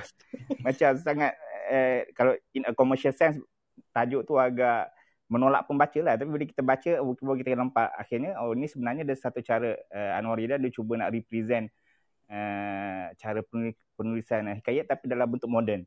Kan? Dalam bentuk moden dan dan sebenarnya dia bukan sekadar hikayat tapi dia uh, hikayat moden tapi dia uh, dalamnya ada unsur satira, satira, parody yang mana kalau kita tak tahu yang uh, Ogon Soto tu sebenarnya uh, fabrikasi, maksudnya bukan uh, apa satu benda yang uh, direka, uh, satu uh, negara yang kepulauan yang di, dicipta, kita kita mungkin rasa oh ini macam satu cerita yang real kan. Hmm. dan, dan tapi dia sebenarnya satu parody. Dan dalam parody itu sendiri pun dalam dalam cerita-cerita pun dia ada unsur-unsur uh, uh, realis, uh, magic realism. Sikit-sikit lah dia tak dia tak terlalu pekat sebab Anwar kala-kala Anwar Ridwan ni dia tak dia dia ada dia ada ada bermain dengan magic realism. Tapi tidak terlalu tak terlalu uh, intense lah macam pure magic realism lah kan?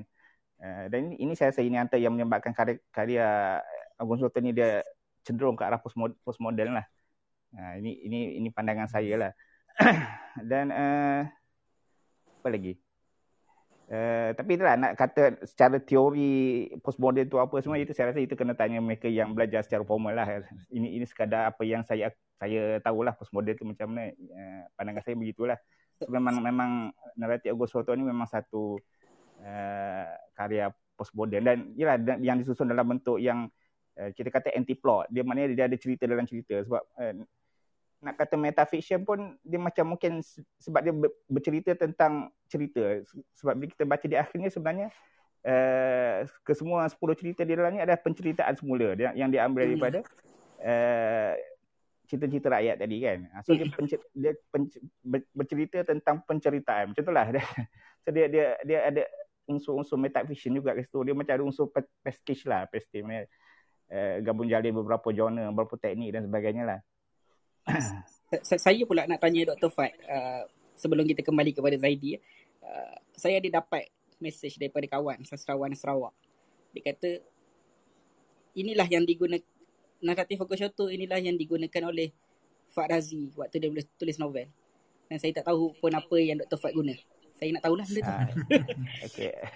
yeah, apa inspirasinya memang memang memang uh, naratif Ogun Sultan ni antara saya punya saya rasa saya boleh tahu siapa Zakri ya yang beritahu ke apa?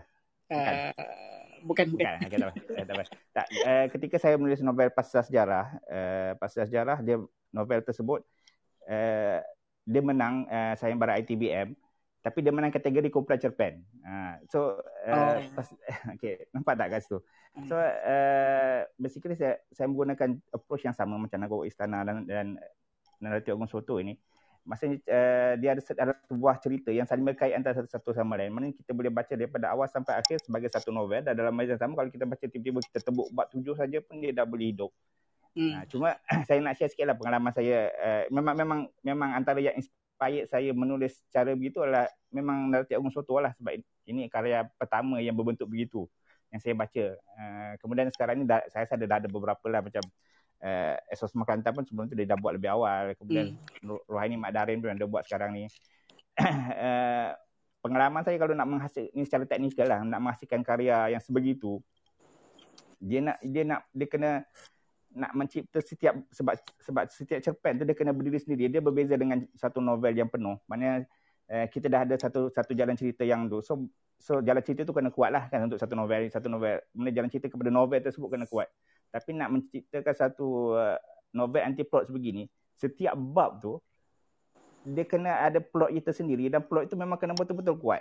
Ha, jadi dan ini memang memang saya rasa antara kekuatan Anwar Ridwan yang mana setiap bab itu saya bagi saya lah saya sangat suka contohnya macam uh, idea bagaimana seorang dia permainan memburu tiba-tiba rupa-rupanya dia sendiri yang diburu.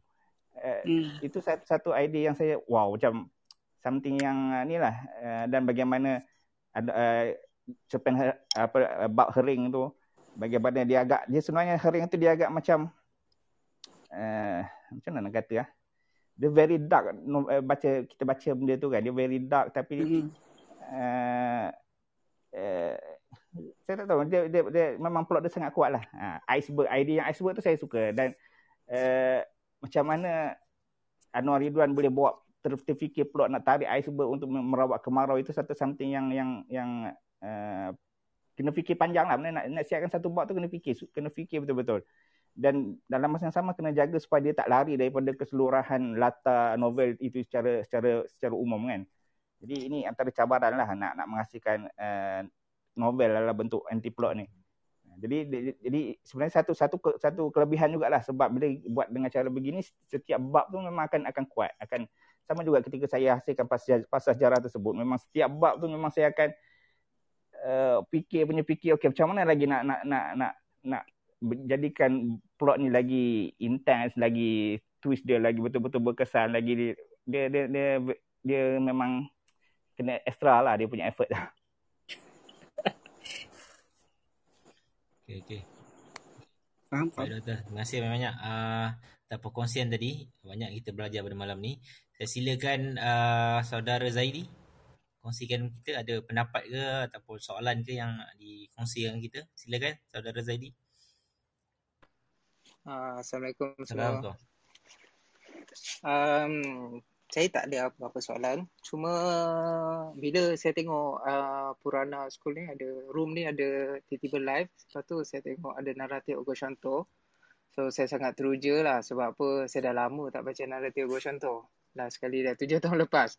So bila tengok Naim cakap Tuan Syed ada megat sini ada fat. So so saya sangat meraihkan lah uh, apa istilah naratif eh uh, naratif Contoh yang telah dibawa oleh Anwar Ridwan. Jadi Anwar Ridwan adalah saya punya lecturer, bekas lecturer kan.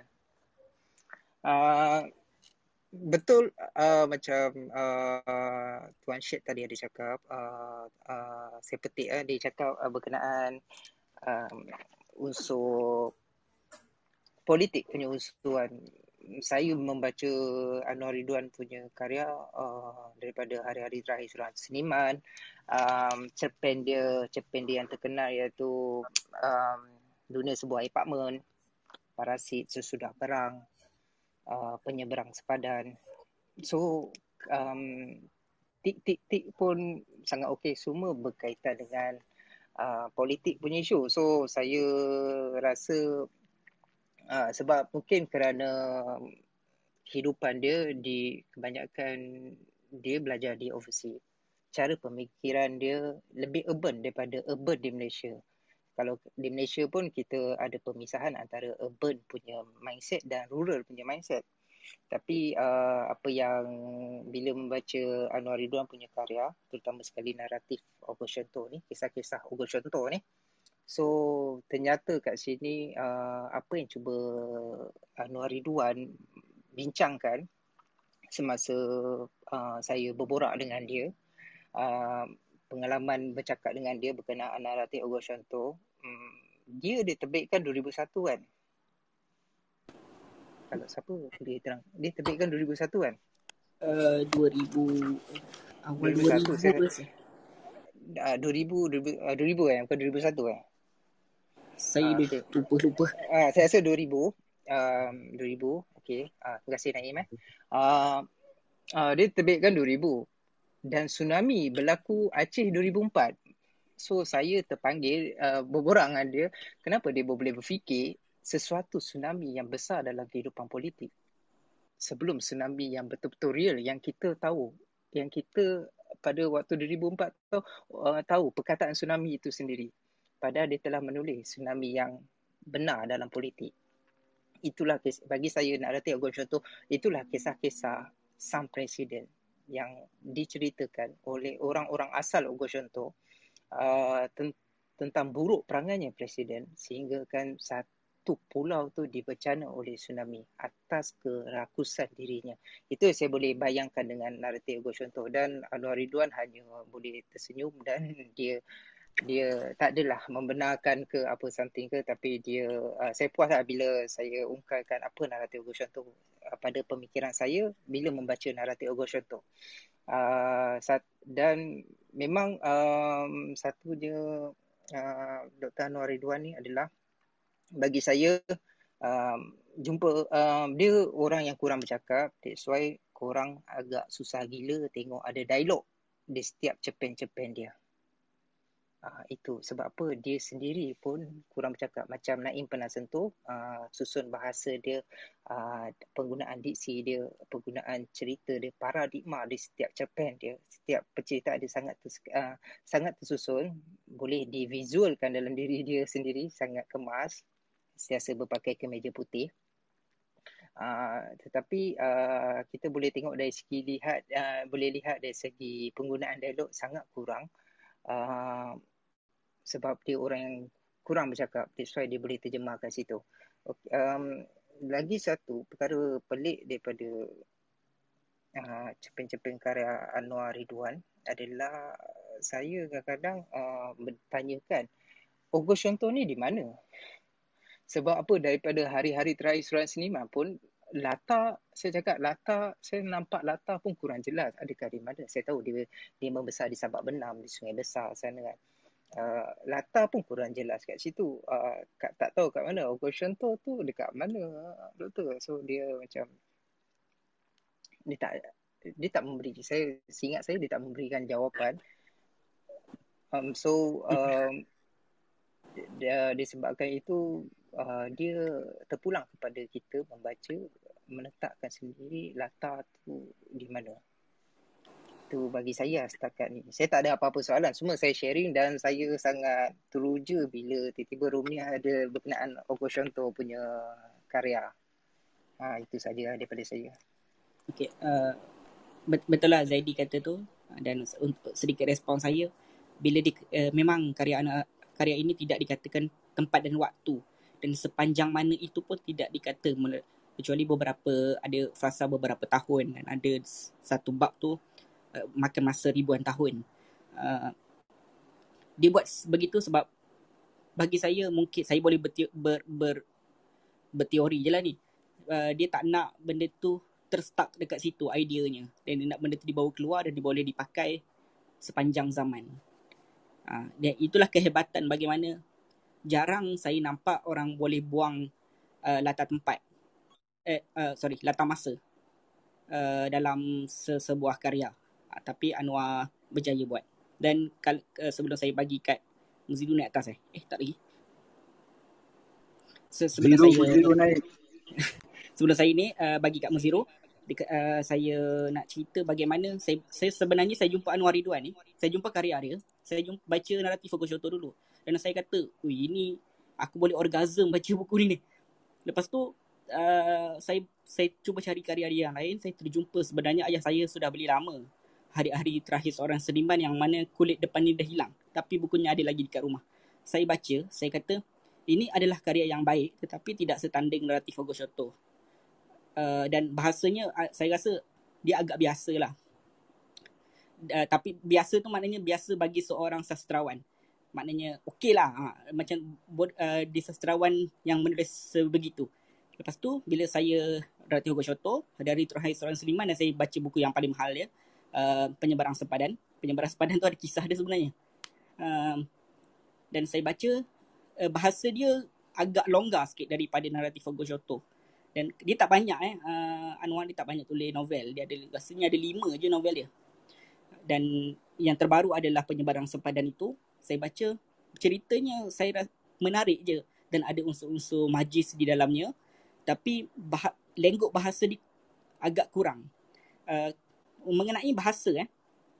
Kita tahu kalau ada kalau kita boleh cerita saya ulang benda ni banyak kali rasa dekat space dekat Twitter dekat dalam clubhouse. Anwar ini kalau kita sebut Anwar Ridwan kita uh, orang-orang sastra ini akan uh, gambarkan ia adalah seorang editor kepada uh, sastrawan Arenawati. Dan ke bidang ed- ed- editorial dia ni sangat sangat power sehingga kan orang tak orang salut dia terhadap kerja gerak kerja dia sebab dia ada pengalaman dengan Arenawati yang mana dia buang 250 pages uh, karya Arena. Dan sebenarnya Pak Arena ni dia sangat garang. Tapi Anwar berjaya buat benda tu dan Pak Arena turun ke pejabat Anwar dia hempasnya dia ceritakan ni sendiri kat saya dia hempasnya manuskrip itu di hadapan di di meja Anwar. Dia kata dia hempas dia kata aku suka. Dan akhirnya karya-karya uh, Arena sehingga ke nafas terakhirnya diedit oleh uh, Anwar Ridwan kepercayaan itu dan mungkin daripada situ kehebatan edit edit uh, suntingannya dia boleh membuat karya-karya yang bahas, bahasa dan jalan cerita yang sebaik karya-karyanya sekarang lah. Ah itu je. Baik, baik. Terima kasih. Saudara Naim. Ah, Muzi dah naik? Okay. Kenapa Eh, uh, Muziru tak boleh naik Ah, atas? dah ni? tekan dah tak naik. Uh, Zero wajib naik tu. Zero. Wali-wali sini duduk atas. Ah, okey. Ah, Ya, okay. okay. Muziru, Dr. Fahad ada nak cakap something tu. Dr. Fahad. Hello? Alamak, aku ni Tak ada benda pun nak, nak, nak tambah. Tak, ya, ya, pasal pasal tu tadi yang abang saya tanya tu. Postmodern. Ah ya. Oh, Adakah bersetuju dengan sanggahannya terhadap uh, uh, naratif Hugo Shoto yang dikata karya pecisan? Siapa? Mak Fandi? Ah, ah, ke tak baca entry tu? Hmm, aku dah baca dah. Um, biasalah uh, kalau baca Fandi punya sanggahan tu pun tak ada apa point pun kita nak ambil sebenarnya. setuju, setuju. Uh, Dia nak murid Afandi. sebab sebenarnya dia nak dia nak dia nak dia nak uh, nak nak sanggah Salim Rahmat. Uh, dia apa? Uh, biasalah dia dia ada kalau kalau korang follow uh, Fahdi Hasan ni ada beberapa orang yang ditarget betul-betul target. Uh, antaranya uh, Muhammad Izzaleh. Shan, Shan Ahmad, Shan Ahmad, uh, Shannon tapi uh, lepas tu Muhammad Izzaleh. Muhammad Izzaleh tu musuh besar lah. Lepas tu uh, Saleh Rahmat sekarang ni dan Noyati Ibrahim. Uh, antara nama-nama yang dia akan macam dia akan pusing-pusing semua tu. So kalau konteks uh, naratif Ogon Shoto ni aku aku ada baca. Uh, dia nak apa dia nak uh, dia nak mengkritik naratif Ogon Shoto sebagai karya pecis dan sebagainya tapi last kali aku rasa dia sendiri pun tak nak jumpa poin yang yang boleh nak kritik Ogon Shoto sebagai karya pecisan aku rasa. Last kali dia cuma dia cuma petik uh, apa uh, beberapa tokoh antara Salih Rahmat sebagainya kemudian dia kata uh, pandangan ini uh, apa kikisan ataupun um, pandangan ini menipu lah sebagainya tapi last kali tidak ada tidak ada point pun dia nak hujahkan balik uh, naratif Ada. Ogon Shoto tu bagaimana. Ada satu point dia. Gagasan keseratan baru adalah penyelesaiannya. Ah ya betul. Itu betul. uh, last kali sebab uh, aku rasa um, kalau baca Salih um, kalau aku follow uh, Fandi pun aku rasa dia sendiri pun bersetuju je dengan Nanti Ogo Contoh aku rasa. Banyak je dia nak kritik Anwar Ridwan tapi benda tu tak tak bermasuk uh, kepada poin seperti mana dia, dia kritik Salina, dia kritik uh, apa ranca sepanjang jalan, dia kritik uh, TV, sampah. Itu poin banyak dia nak kritik sebab memang jelas kan macam unsur-unsur uh, apa unsur-unsur uh, apa kata bukan lucah kan. Apa istilah dia? Explicit. Uh, bukan bukan uh, bukan lucah apa istilah sastra dia? Erotis. Erotis ha, erotis sebagainya kan. Ha. So uh, banyaklah poin tapi ada tegur sesuatu walaupun ditry aku tak nampak pun dia, dia cuba kritik. Lepas tu uh, isu pasca moden tu Uh, benda ni um, bila kita nak uh, kata karya tu pasca moden benda tu pun agak susah sebenarnya sebab karya pasca moden sendiri pun susah difahami. Cumanya um, uh, bagi aku kalau uh, nak dikatakan pasca moden untuk Nariko Shoto aku boleh bersetuju lah one part. Sebab um, Nariko Shoto pertama dia uh, dia anti plot dan kedua dia melanggar uh, konvensional punya teknik uh, penulisan. Dan um, dan yang ketiga uh, bawa realisme magis tu sendirilah. Uh, dalam nanti contoh cuma aku tak boleh lah nak kata dia sepenuhnya pasca moden pun. Sebab uh, dia masih ada struktur cerita dan sebagainya yang yang uh, membawa apa nilai. Sebab pasca moden ni dia dia menolak um, apa grand narrative pasca moden dia menolak, grand narrative jadi uh, dalam dalam narratif contoh kita boleh nampak apa uh, apa nilai yang dibawa oleh uh, Anwar Ridwan ke dalam narratif contoh benda tu jelas walaupun benda tu tak spesifik tapi uh, Anwar Ridwan uh, dalam Nanti Koshoto kita tahu uh, hal tuju uh, ceritanya tentang politik. Uh, dan jelas tentang dunia politik tu sendiri tentang presiden dan sebagainya. Uh, jadi um, tu lah kot pandangan aku. Okay, satu Muziru uh, tadi aku macam ni lah. Aku pun baru baca yang apa Naruto Koshoto ni Semuanya klaim Naim mengatakan ini adalah tiada lagi novel dapat menandingi. Ah, uh, kau rasa wajar tak benda tu? Ataupun sebenarnya ada je yang lain yang lebih hebat ke ataupun yang setanding ke? Ke memang tak ada? Ke, hmm. ke sebelum sebelum Muzir jawab, saya pernah tanya seorang hmm. sastrawan lain yang pernah menang hadiah okay. sastra. Dia kata dia pun susah nak jawab. Bila saya kata benda tu dia kata susah aku nak uh, sahkan sebab dia pun memberi nilai yang besar lah kepada Latif Gosha tu. Tapi tak tahulah Muziru boleh boleh berubah ke? Aku ke, kalau tanya aku, aku sendiri pun banyak susah jawab juga sebenarnya. Cuma uh, aku terlalu memandang tinggi naratif Gosha tu sendiri. Walaupun sebenarnya last aku baca uh, masa zaman sekolah. Uh, tak apa masa aku habis SPM. Oh lepas aku uh, lepas habis SPM lah. Uh, dan uh, cerita dan uh, gaya bahasa tu masih lekat kepala aku sampai sekarang. Nanti aku Shoto ni. Dan um, aku rasa uh, uh, selain uh, 15 15 uh, 15 15 Fezeta Rani yang cerita yang melekat uh, kepala aku, aku rasa nanti aku Shoto pun antara antara novelnya dan aku rasa kalau nak kata uh, apa uh, novel ni adalah novel yang terbaik uh, untuk sekarang ni Um, aku rasa aku boleh letak setakat lah. Aku aku tak tak nak lah claim besar sebab aku bukanlah baca semua novel dekat Malaysia ni. Kemudian setakat novel-novel yang aku baca karya sastrawan negara, aku rasa Natif Ogoshoto adalah antara novel yang um, sempurna bagi aku lah sempurna. Yang aku rasa tandingannya pun kalau kalau tandingannya Hujan Pagi. Hujan Pagi um, Pak Samad konstan dengan novel Oboshoto. Cumanya uh, hujang pagi ni masa style Pak Samad ni dia dia agak meleret dan membosankan. Itu style Pak Samad yang orang nak kena sabar lah nak baca. Cumanya dari sudut uh, gaya bahasa dan plot cerita aku rasa hujang pagi agak kuat dan Narti Agus Shoto uh, dia ada uh, aspek-aspek yang sempurna. Dari sudut plot kita boleh puji gaya bahasa kita boleh puji struktur cerita kita boleh puji dan uh, cara dia apa uh, cara dia uh, melawan bukan melawan tapi uh, buat satu karya yang um, uh, bertentangan dengan arus konvensional pun kita boleh puji. Sebab kalau kita kita bandingkan dengan semua sastrawan negara aku rasa Anwar Ridwan sahaja sastrawan negara yang berani bereksperimental. Bukan dalam uh, Narti Ogoshoto sahaja. Kalau baca um, karya-karya yang lain, this, uh, banyak uh, kalau kita baca uh, Anwar Ridwan, setiap karya dia ada satu sisi yang berbeza dan dicuba buat uh, pembaharuan daripada uh, hmm. cara biasa. Dan uh, kalau baca uh, aku aku sangat teringat dengan cerpen dia ketu, uh, keturunan dalam buku uh, himpunan cerpen Laku dalam ini himpunan cerpen eksperimental uh, banyak karya-karya eksperimental dalam tu dan Anwar Ridwan menulis satu cerpen bertajuk keturunan uh, tanpa nota tanpa nota tanpa koma sepanjang 20 muka surat. Oh, sorry. Apa tajuk dia? Dan tajuk dia? Cerpen apa ya? tajuk dia? Keturunan.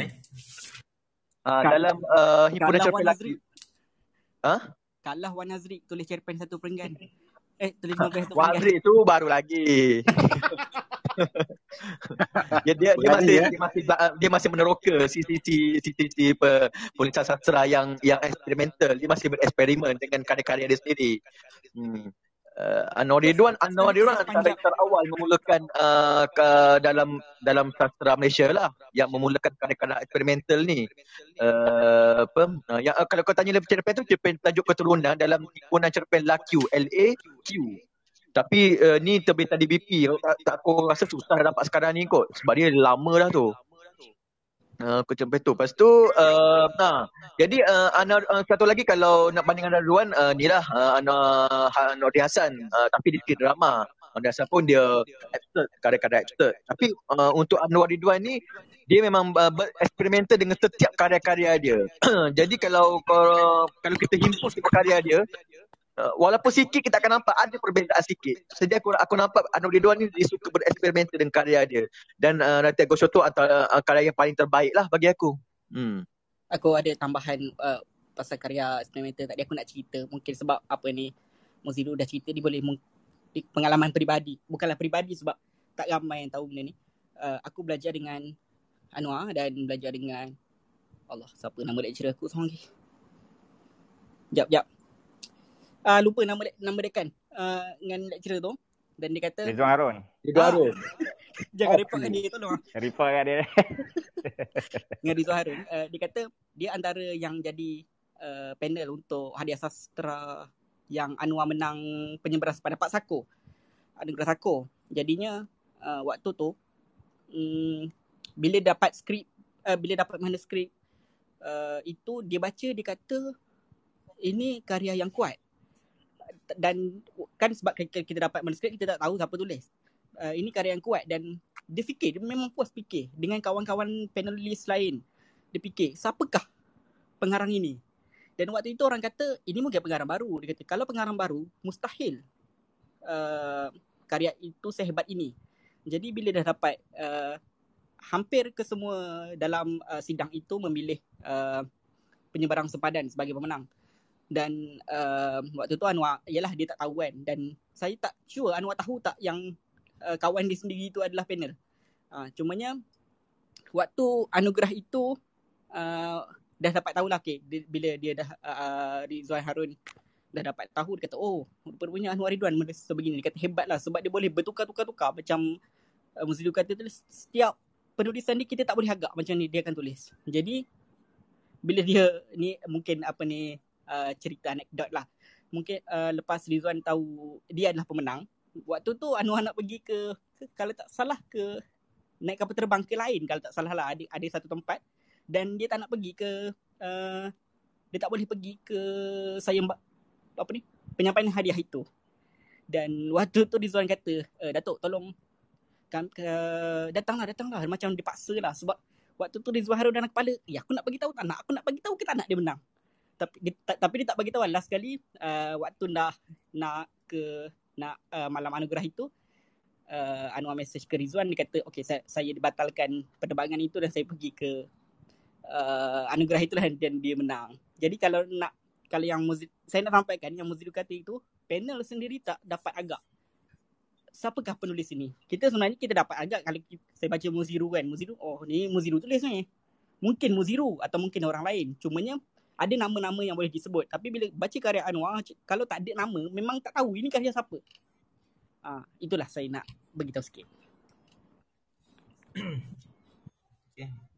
mungkin boleh sentuh sikit ya, agak lah okey yang yang uh, sebab bila Fat uh, kata tawal tadi ya dia lebih kepada realisme magis saya rasa itu yang saya rasa mula-mula baca uh, Japan ni uh, sorry novel ni lah.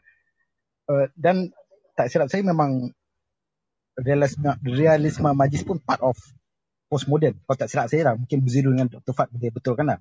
So, tapi itu yang saya, bila sebut tadi baru saya perasan, bila saya baca dulu lebih kepada realisme majlis. Okay, saya teringat, saya tak ingat sama ada Dr. Zakaria Ali atau siapa kata kan, di Latin Amerika, realisme majlis ni ada salah satu cara untuk karyawan, uh, penulis, menulis kritik politik. Sebab dia akan banyak layer, dia akan banyak orang panggil apa? Simbolism, banyak main dengan uh, plot apa ke yang tak direct sangat dengan political kritik tu.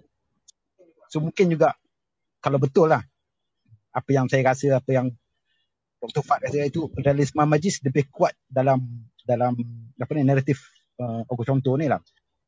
Tapi again macam saya kata awal tadi eh, uh, despite craftsmanship dia memang bagi saya power tapi kritik yang dibuat tu benda yang biasa. Uh, sebab tu saya tak kalau saya nak me, membedah buku uh, Anwar uh, buku naratif ni saya akan lebih suka cakap dari segi kepengarangan dia daripada kritik-kritik sosial dia. Sebab kritik sosial memang biasalah kan. Saya pandangan saya lah tak tahu Naim dengan Muziru setuju tak setuju lah tapi secara umumnya kepengarangan tu lagi power daripada uh, tema yang nak bawa. Uh, uh, itu yang saya maksudkan. Tadi uh, sebagai pembaca adakah tema dulu pergi ke ataupun estetik dulu pergi kepengarangan tu dan bagi saya sendiri yang menggerakkan orang untuk minat membaca itu adalah kepengarangan. Kalau setengah penulis muda kan dia terlalu gairah dengan menyampaikan so called message, message, hmm. Ah, message. Tapi dia lupa the aesthetic part. Aesthetic maknanya bukanlah cantik, bukanlah maknanya kena ikut certain certain rules ke apa kan. Tapi uh, contohnya benda yang yang ke, apa nama struktur yang pelik yang bagi orang tengok baca tu dah pelik kan. Dan menyebabkan orang tu teringin untuk membaca lagi. Sebab macam kita kalau kalau kita banyak membaca kadang-kadang kita tengok uh, cerita dia realisme biasa je. Kita pun flip flip flip macam tu je kan. Tak ada apa? Tak ada keseronokan membaca tu uh, itu saya ada kepentingan ini pandangan saya peribadi that form that aesthetic. Saya rasa uh, saya setuju dengan abang saya uh, mungkin Dr. Fat boleh jawab. Hmm.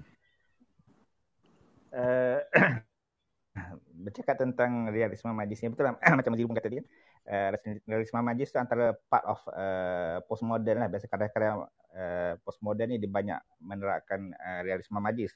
Cuma macam naratif Augusto tu ni ada uh, magic realism tapi dia tidaklah terlalu pekat uh, macam karya-karya apa Amerika Latin dan sebagainya kan. Dan dan setahu saya macam karya-karya Amerika Latin dia dia dia come out dengan magic realism ni sebab dia datang daripada tradisi tradisi dia uh, tradisi yang uh, dia macam memuja spirit the, the very traditional punya dia asal dia daripada situ lah uh, tapi kalau dalam karya kreatif ni realisme majis nak kata ia berkesan dalam menyampaikan mesej uh, saya rasa sebenarnya realisme majis ni dia membantu dari segi menjadikan plot lagi lagi lagi lagi unik lah bagi saya dan, dan, dan, karya-karya Anwar Ridwan ni dia lagi hidup lagi hidup dan lagi unik. Maksudnya dia very different. Uh, bila kita baca karya tu kita akan uh, the satu satu part lah satu part. Ini bukan mungkin bukan dalam uh, August Soto sebab saya tak tak berapa ingat sangatlah uh, sebab saya pun dah baca lama ni August Soto sebelum 2010 lagi saya baca. Yang saya ingat dalam penyeberang sepandan satu part yang sangat yang sangat kuat. Dia punya yang memang sampai sekarang saya ingat. Dan dan saya rasa sangat berkesan penggunaan realisme majlis ni adalah ada satu bau yang akan mengikut dia.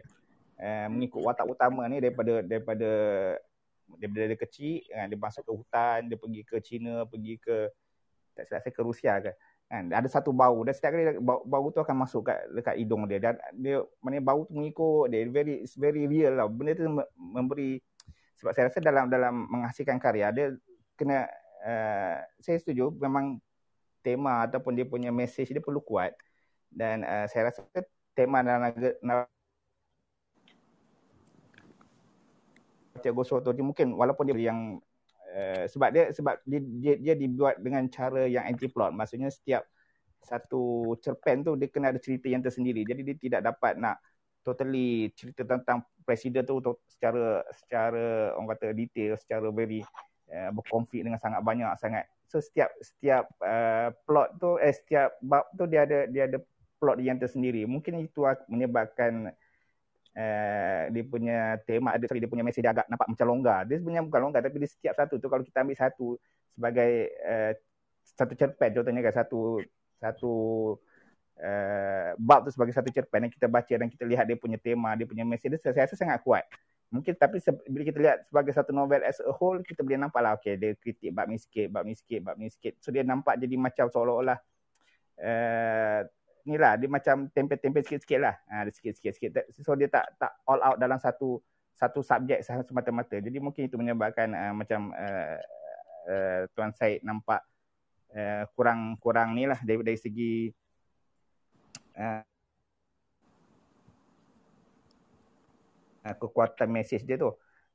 Uh, dua-dua tu penting kan? Sebab setengah-setengah orang dia cuba nak dia kadang-kadang terlalu idealist terlalu membawa idea gagasan uh, pun tapi dari segi craftsmanship tu kurang karya tu akan kurang juga uh, dan kalau terlalu bercraftsmanship sangat pun uh, tanpa ada idea-idea besar yang dia bawa pun susah juga nak nak nak karya tu nak survive. Jadi saya rasa dia perlu ada balance lah. Dan saya rasa Ridwan ni karya dia sangat balance. dia tidak walaupun mungkin nampak kurang uh, keras dia punya uh, message dia dia punya kritikan dia tapi kalau kalau kita tengok satu bab lah kalau kita ambil satu bab dan kita cuba lihat satu bab tu saya rasa sangat sangat kuat dia punya dia punya dia sangat tajam dia punya dia punya kritikan tu. Terima kasih doktor.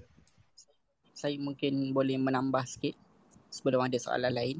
Saya uh, bila saya baca waktu saya beli buku yang edisi pelajar itu, saya macam okey edisi pelajar biasalah kan. Ada ada novel yang di edisi pelajar kan. Lepas tu bila saya baca edisi asal, saya akan saya pun terfikir tak mati ke budak-budak ni baca baca itu. Baca naratif bagus tu. Dan itulah soalan saya kepada Megat dan Abang Said. Sebab Megat dapat baca yang edisi pelajar habis, adakah ia susah sebab waktu saya menang uh, esei untuk untuk apa ni resensi buku itu uh, ada yang komen kat bawah dia kata dia tag kawan-kawan dia lah macam weh naratif aku contoh weh ya Allah buku ni ya Allah novel ni ha, macam tu lah oh. so adakah dia feel dia sama dengan kepayahan dia nak baca yang uh, yang edisi pelajar dan soalan kepada Abang Said Uh, sebab abang saya tak pernah baca yang bahasa Melayu kan. Jadi sejauh mana Solehah dapat terjemahkan bahasa Inggeris tu? Aku pula jadi moderator. okay, aku baca yang edisi murid ni. Uh, uh, macam yang macam yang Naim cakap tadi. Uh, dari sudut bahasanya dia tidaklah meleweh-leweh dan puitis seperti uh, let's say Chris Christmas. Bahasa dia sangat direct. Dia, dia macam nak sebut dia kemas, dia tidaklah berbunga-bunga sangat dia dia dia dia apa dia ngam-ngam jadi tidak susah baca nak baca tak susah nak baca yang susah tu adalah idea-ideanya yang macam Bersik sebut tentang kritik-kritik sosialnya walaupun dia tidak terlalu preachy dia tidaklah yang itu yang bagus ni yang yang saya suka dengan benda ni adalah uh, dengan dengan buku uh, naratif Ogong Shoto ni dia tak dia tak preachy dia tak kata kita kena buat perubahan kita kena uh, lawan uh, kapitalisme ke dia, dia tak dia tak uh, bagi kita in your face like that idea tu. Tapi the fact that idea-idea tu dibentangkan dalam buku ni untuk pelajar bagi bagi aku yang masa zaman aku dulu tak macam ni lah tak ada buku-buku yang macam ni yang dah kita dah diperkenalkan demuan kapitalisme, demokrasi, Machiavelli kan. Uh, benda-benda uh, idea-idea tu yang telah uh, halus secara halusnya di dicerita dalam buku ni. Kemudian pula ada secara halus mengkritik pemerintah. Ha, which is diluluskan oleh, oleh kementerian. Ha, itu yang bagi aku wow, dahsyat. Boleh pula kementerian lulus satu buku yang dalam dalam arti kata dalam apa? Eh, ke aku hilang ni? Dengar, uh, Anim. Halo, halo. Halo, halo, halo. Alamak, alamak ada aku terhilang ni. Aduh. uh, hilang kan? At least sebab, hilang. Okay, tak apa. Sebab bila uh, sekurang-kurangnya saya, saya komen ni yang bahasa itu sebab bila saya uh, bila saya dapat tahu dia ada terjemahan kepada bahasa Inggeris dan mungkin ada bahasa lain sebab ni ada bahasa Jepun dengan bahasa Rusia yang saya tahulah. Uh, bila uh-huh. saya saya fikir yang bahasa Inggeris dia cakap macam mana dia orang nak terjemah ini rasa sangat susah bahasa ni sebab saya saya lepas belajar bahasa uh, terjemahan teks saya rasa uh, saya dibagi teks inilah yang di, dari bahasa Inggeris. Lepas tu oh, okay, saya tengok okay. yang bahasa Inggeris itu cakap ini bukan kerja Solehah ni. Ini kerja orang lain. Uh, man, lepas tu bila saya tengok balik oh ini kerja lecturer saya. Maknanya lecturer itu menterjemah tapi saya rasa tak dapat uh, nuansa macam mana Anwar Ridwan tulis. Dia rasa longgar sangat terjemahan itu. Ha, itu komen je lah. Okay, mungkin, mungkin sebab saya macam saya kata tadi, uh, saya dah baca lama dah dan saya tak baca bahasa Melayu lah. Itu susah nak compare lah. Tapi at least dalam bahasa bahasa Inggeris mungkin kita, saya boleh nampak kekuatan craftsmanship gitu. Itu saya tanya dia sama ada kekuatan Solehah sendiri menterjemah hmm. Ataupun memang asal dia memang memang kuat. Dan saya percaya kekuatan tu adalah pada pada karya asal dalam bahasa Melayu lah. Susah sebab saya pun tak tak belum membaca dalam versi bahasa Melayu. Lah susah nak nak, hmm. nak baca ni. Ya, baik. Uh, tadi Naim aku sampai mana cerita ni?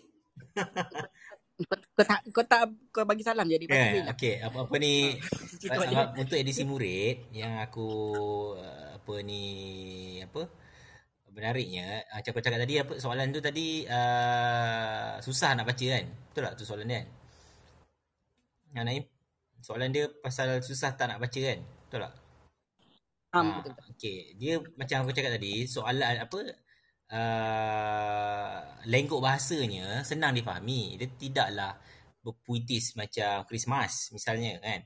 Senang dibaca. Christmas punya uh, lenggok bahasa lebih indah, lebih puitis kan.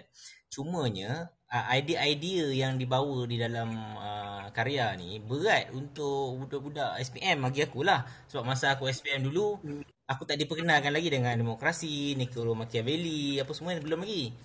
Uh, kita tak tak tak uh, dan dan kritik-kritik politik dalam ni bagi aku itu sangat sangat halus dan subversif kepada pemerintah dan the fact that dia diluluskan dia menjadi teks uh, untuk Kementerian Pendidikan. Bagi aku dahsyat lah. Kan? Gila apa. Kau ini kalau budak-budak faham ni memang kritik pemerintah ni yang itulah so itu je yang yang yang maksudnya kalau budak tak faham then uh, then dia berjaya lah me, me, uh, bagi satu karya yang susah dan budak-budak akhirnya tak faham juga. Padahal benda ni mengkritik uh, pemerintah juga kan. Jadi bagi aku susah dia pada idea-idea yang ditawarkan. Walaupun tak pekat. Walaupun idea tu tidak preachy tidaklah dia kata lawanlah kapitalisme lawanlah pemerintah dia tak ada kata yang tu. Tapi secara halus je dia bagi persoalan-persoalan tu untuk kita fikirkan. Ha, itu je lah yang susah.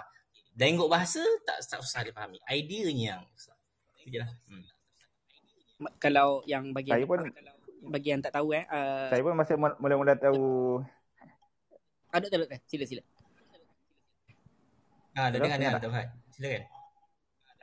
Ha, saya pun masa mula-mula tahu uh, naratif Agung Soto ni dijadikan teks komsas saya ni personal lah personal uh, saya rasa agak kurang setuju lah saya rasa daripada segi level uh, nak memperkenalkan satu karya sebab dia kira karya yang agak berat lah sebab kira canon nak kata canon tu juga mereka satu karya besar sastra kita lah dan nak perkenalkan pada budak-budak yang bu, uh, bukan pelajar sastra mana secara umum macam tu saya rasa agak uh, yalah sebenarnya akan menyebabkan pelajar tu lagi tak suka baca sebab berat kan.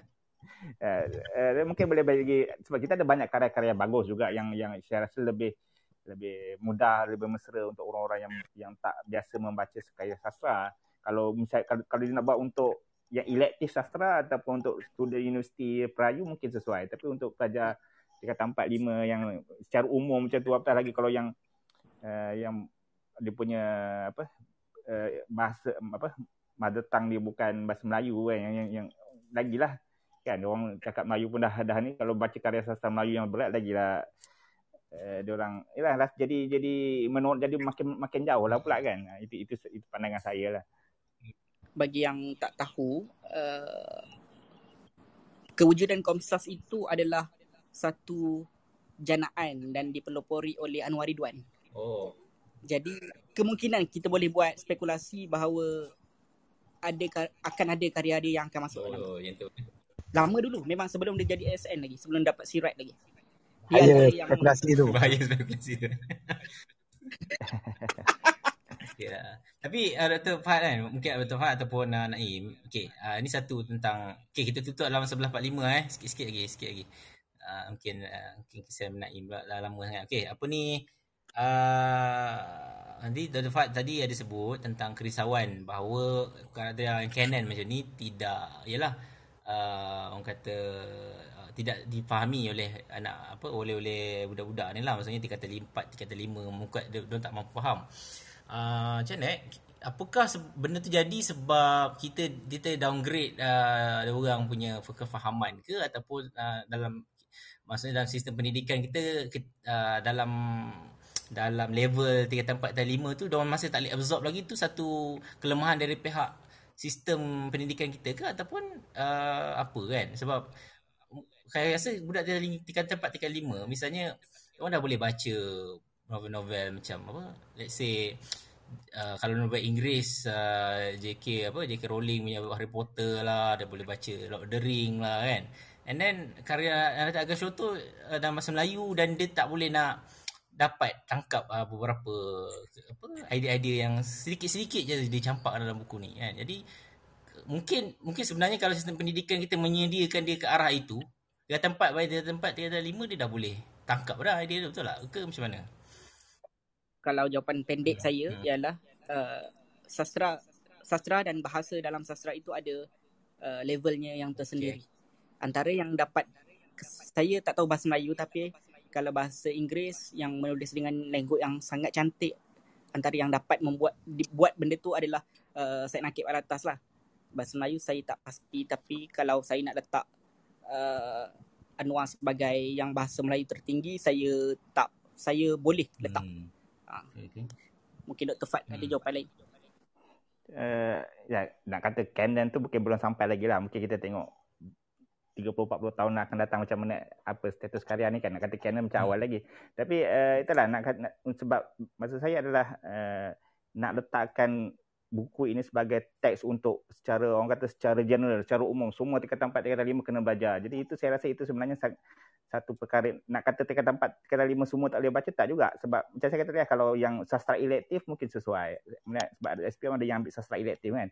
Mungkin sesuai ataupun uh, perayu dan sebagainya. Tapi kalau secara umum sebab kita kena consider juga mereka yang sebab sastra ni bukan satu benda yang kita perkenalkan secara uh, ya, ada pun dalam konsa dan konsa pun tingkatan 1 2 3 pun diajar secara sangat exam oriented, sangat uh, ya kan apa tema dan pengajar betul karya-karya yang dipilih pun macam tak tak tak terlalu membuatkan orang orang suka membaca karya sastra macam tu.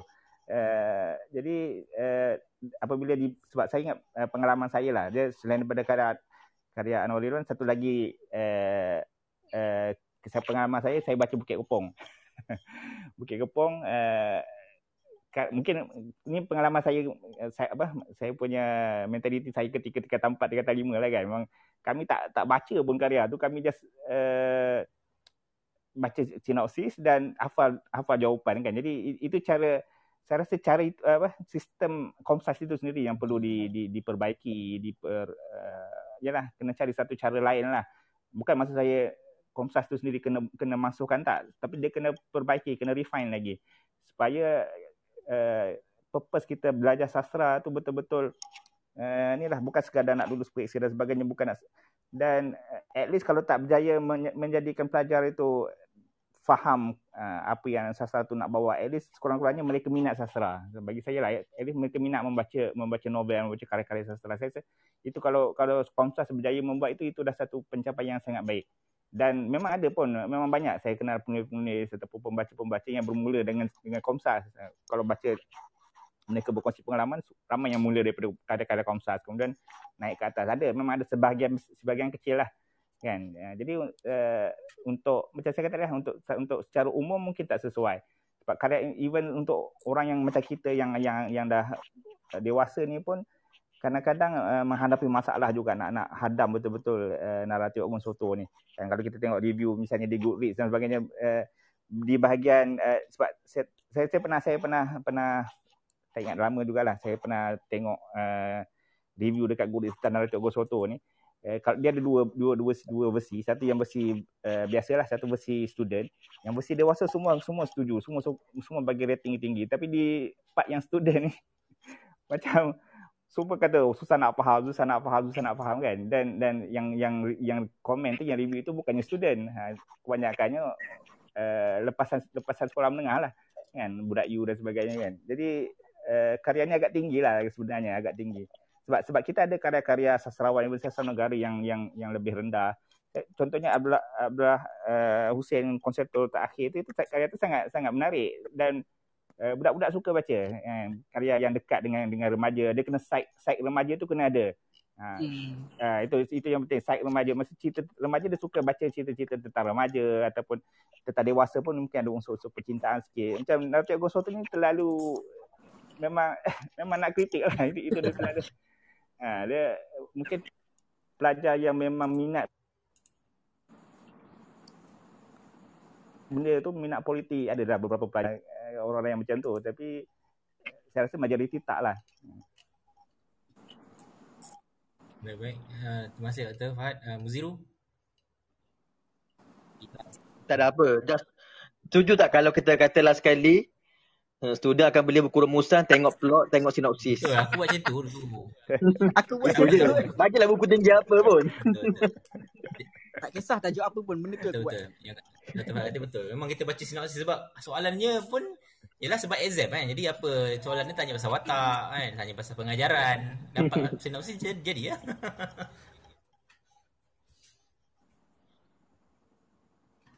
Okay, uh, mungkin kita dah di di penghujung itu punya ni lah kan Naim. Mungkin boleh bagi ni apa bagi kata-kata terakhir lah ataupun uh, rumusan yang kita boleh apa boleh kita kenapa hmm. uh, ataupun pada pendengar kita lah kenapa kena baca naratif Agun Shoto. Uh, lebih kurang begitu. Okay. Uh, pertama terima kasih penganjur, megat dan lain-lain ada yang kat atas ni, ada yang sudi mendengar daripada awal kat bawah ni walaupun kita ada beberapa belas sahaja yang beberapa belas ni dah yang kebawa perkara ini ke kawan-kawannya. Dan se- selama ini kita saya assume lah saya berprasangka buruk. Saya, selama ini kita hanya dengar uh, eh Samad Said je sastrawan negara. Kita nak sebut lepas tu kalau kita sebut Abdullah Hussein lepas tu kita fikir Abdullah Hussein hidup ke mati dah? Uh, dia akan jadi macam tu. Betapa kita tak kenalnya. Jadi ba- baguslah Purana School minggu lepas bulan lepas dua awak Christmas uh, dan uh, minggu ni saya bukan saya nak kata saya bagus saya kenalkan Anwar Ridwan. Sebab kita mungkin tahu sastrawan negara ni tapi kita tak pernah baca. Jadi kat mana karya-karya yang magnum opus di orang ni? Itu yang pertama. Yang kedua ialah boleh promote sikit ke Megat aku ada beberapa promosi ni.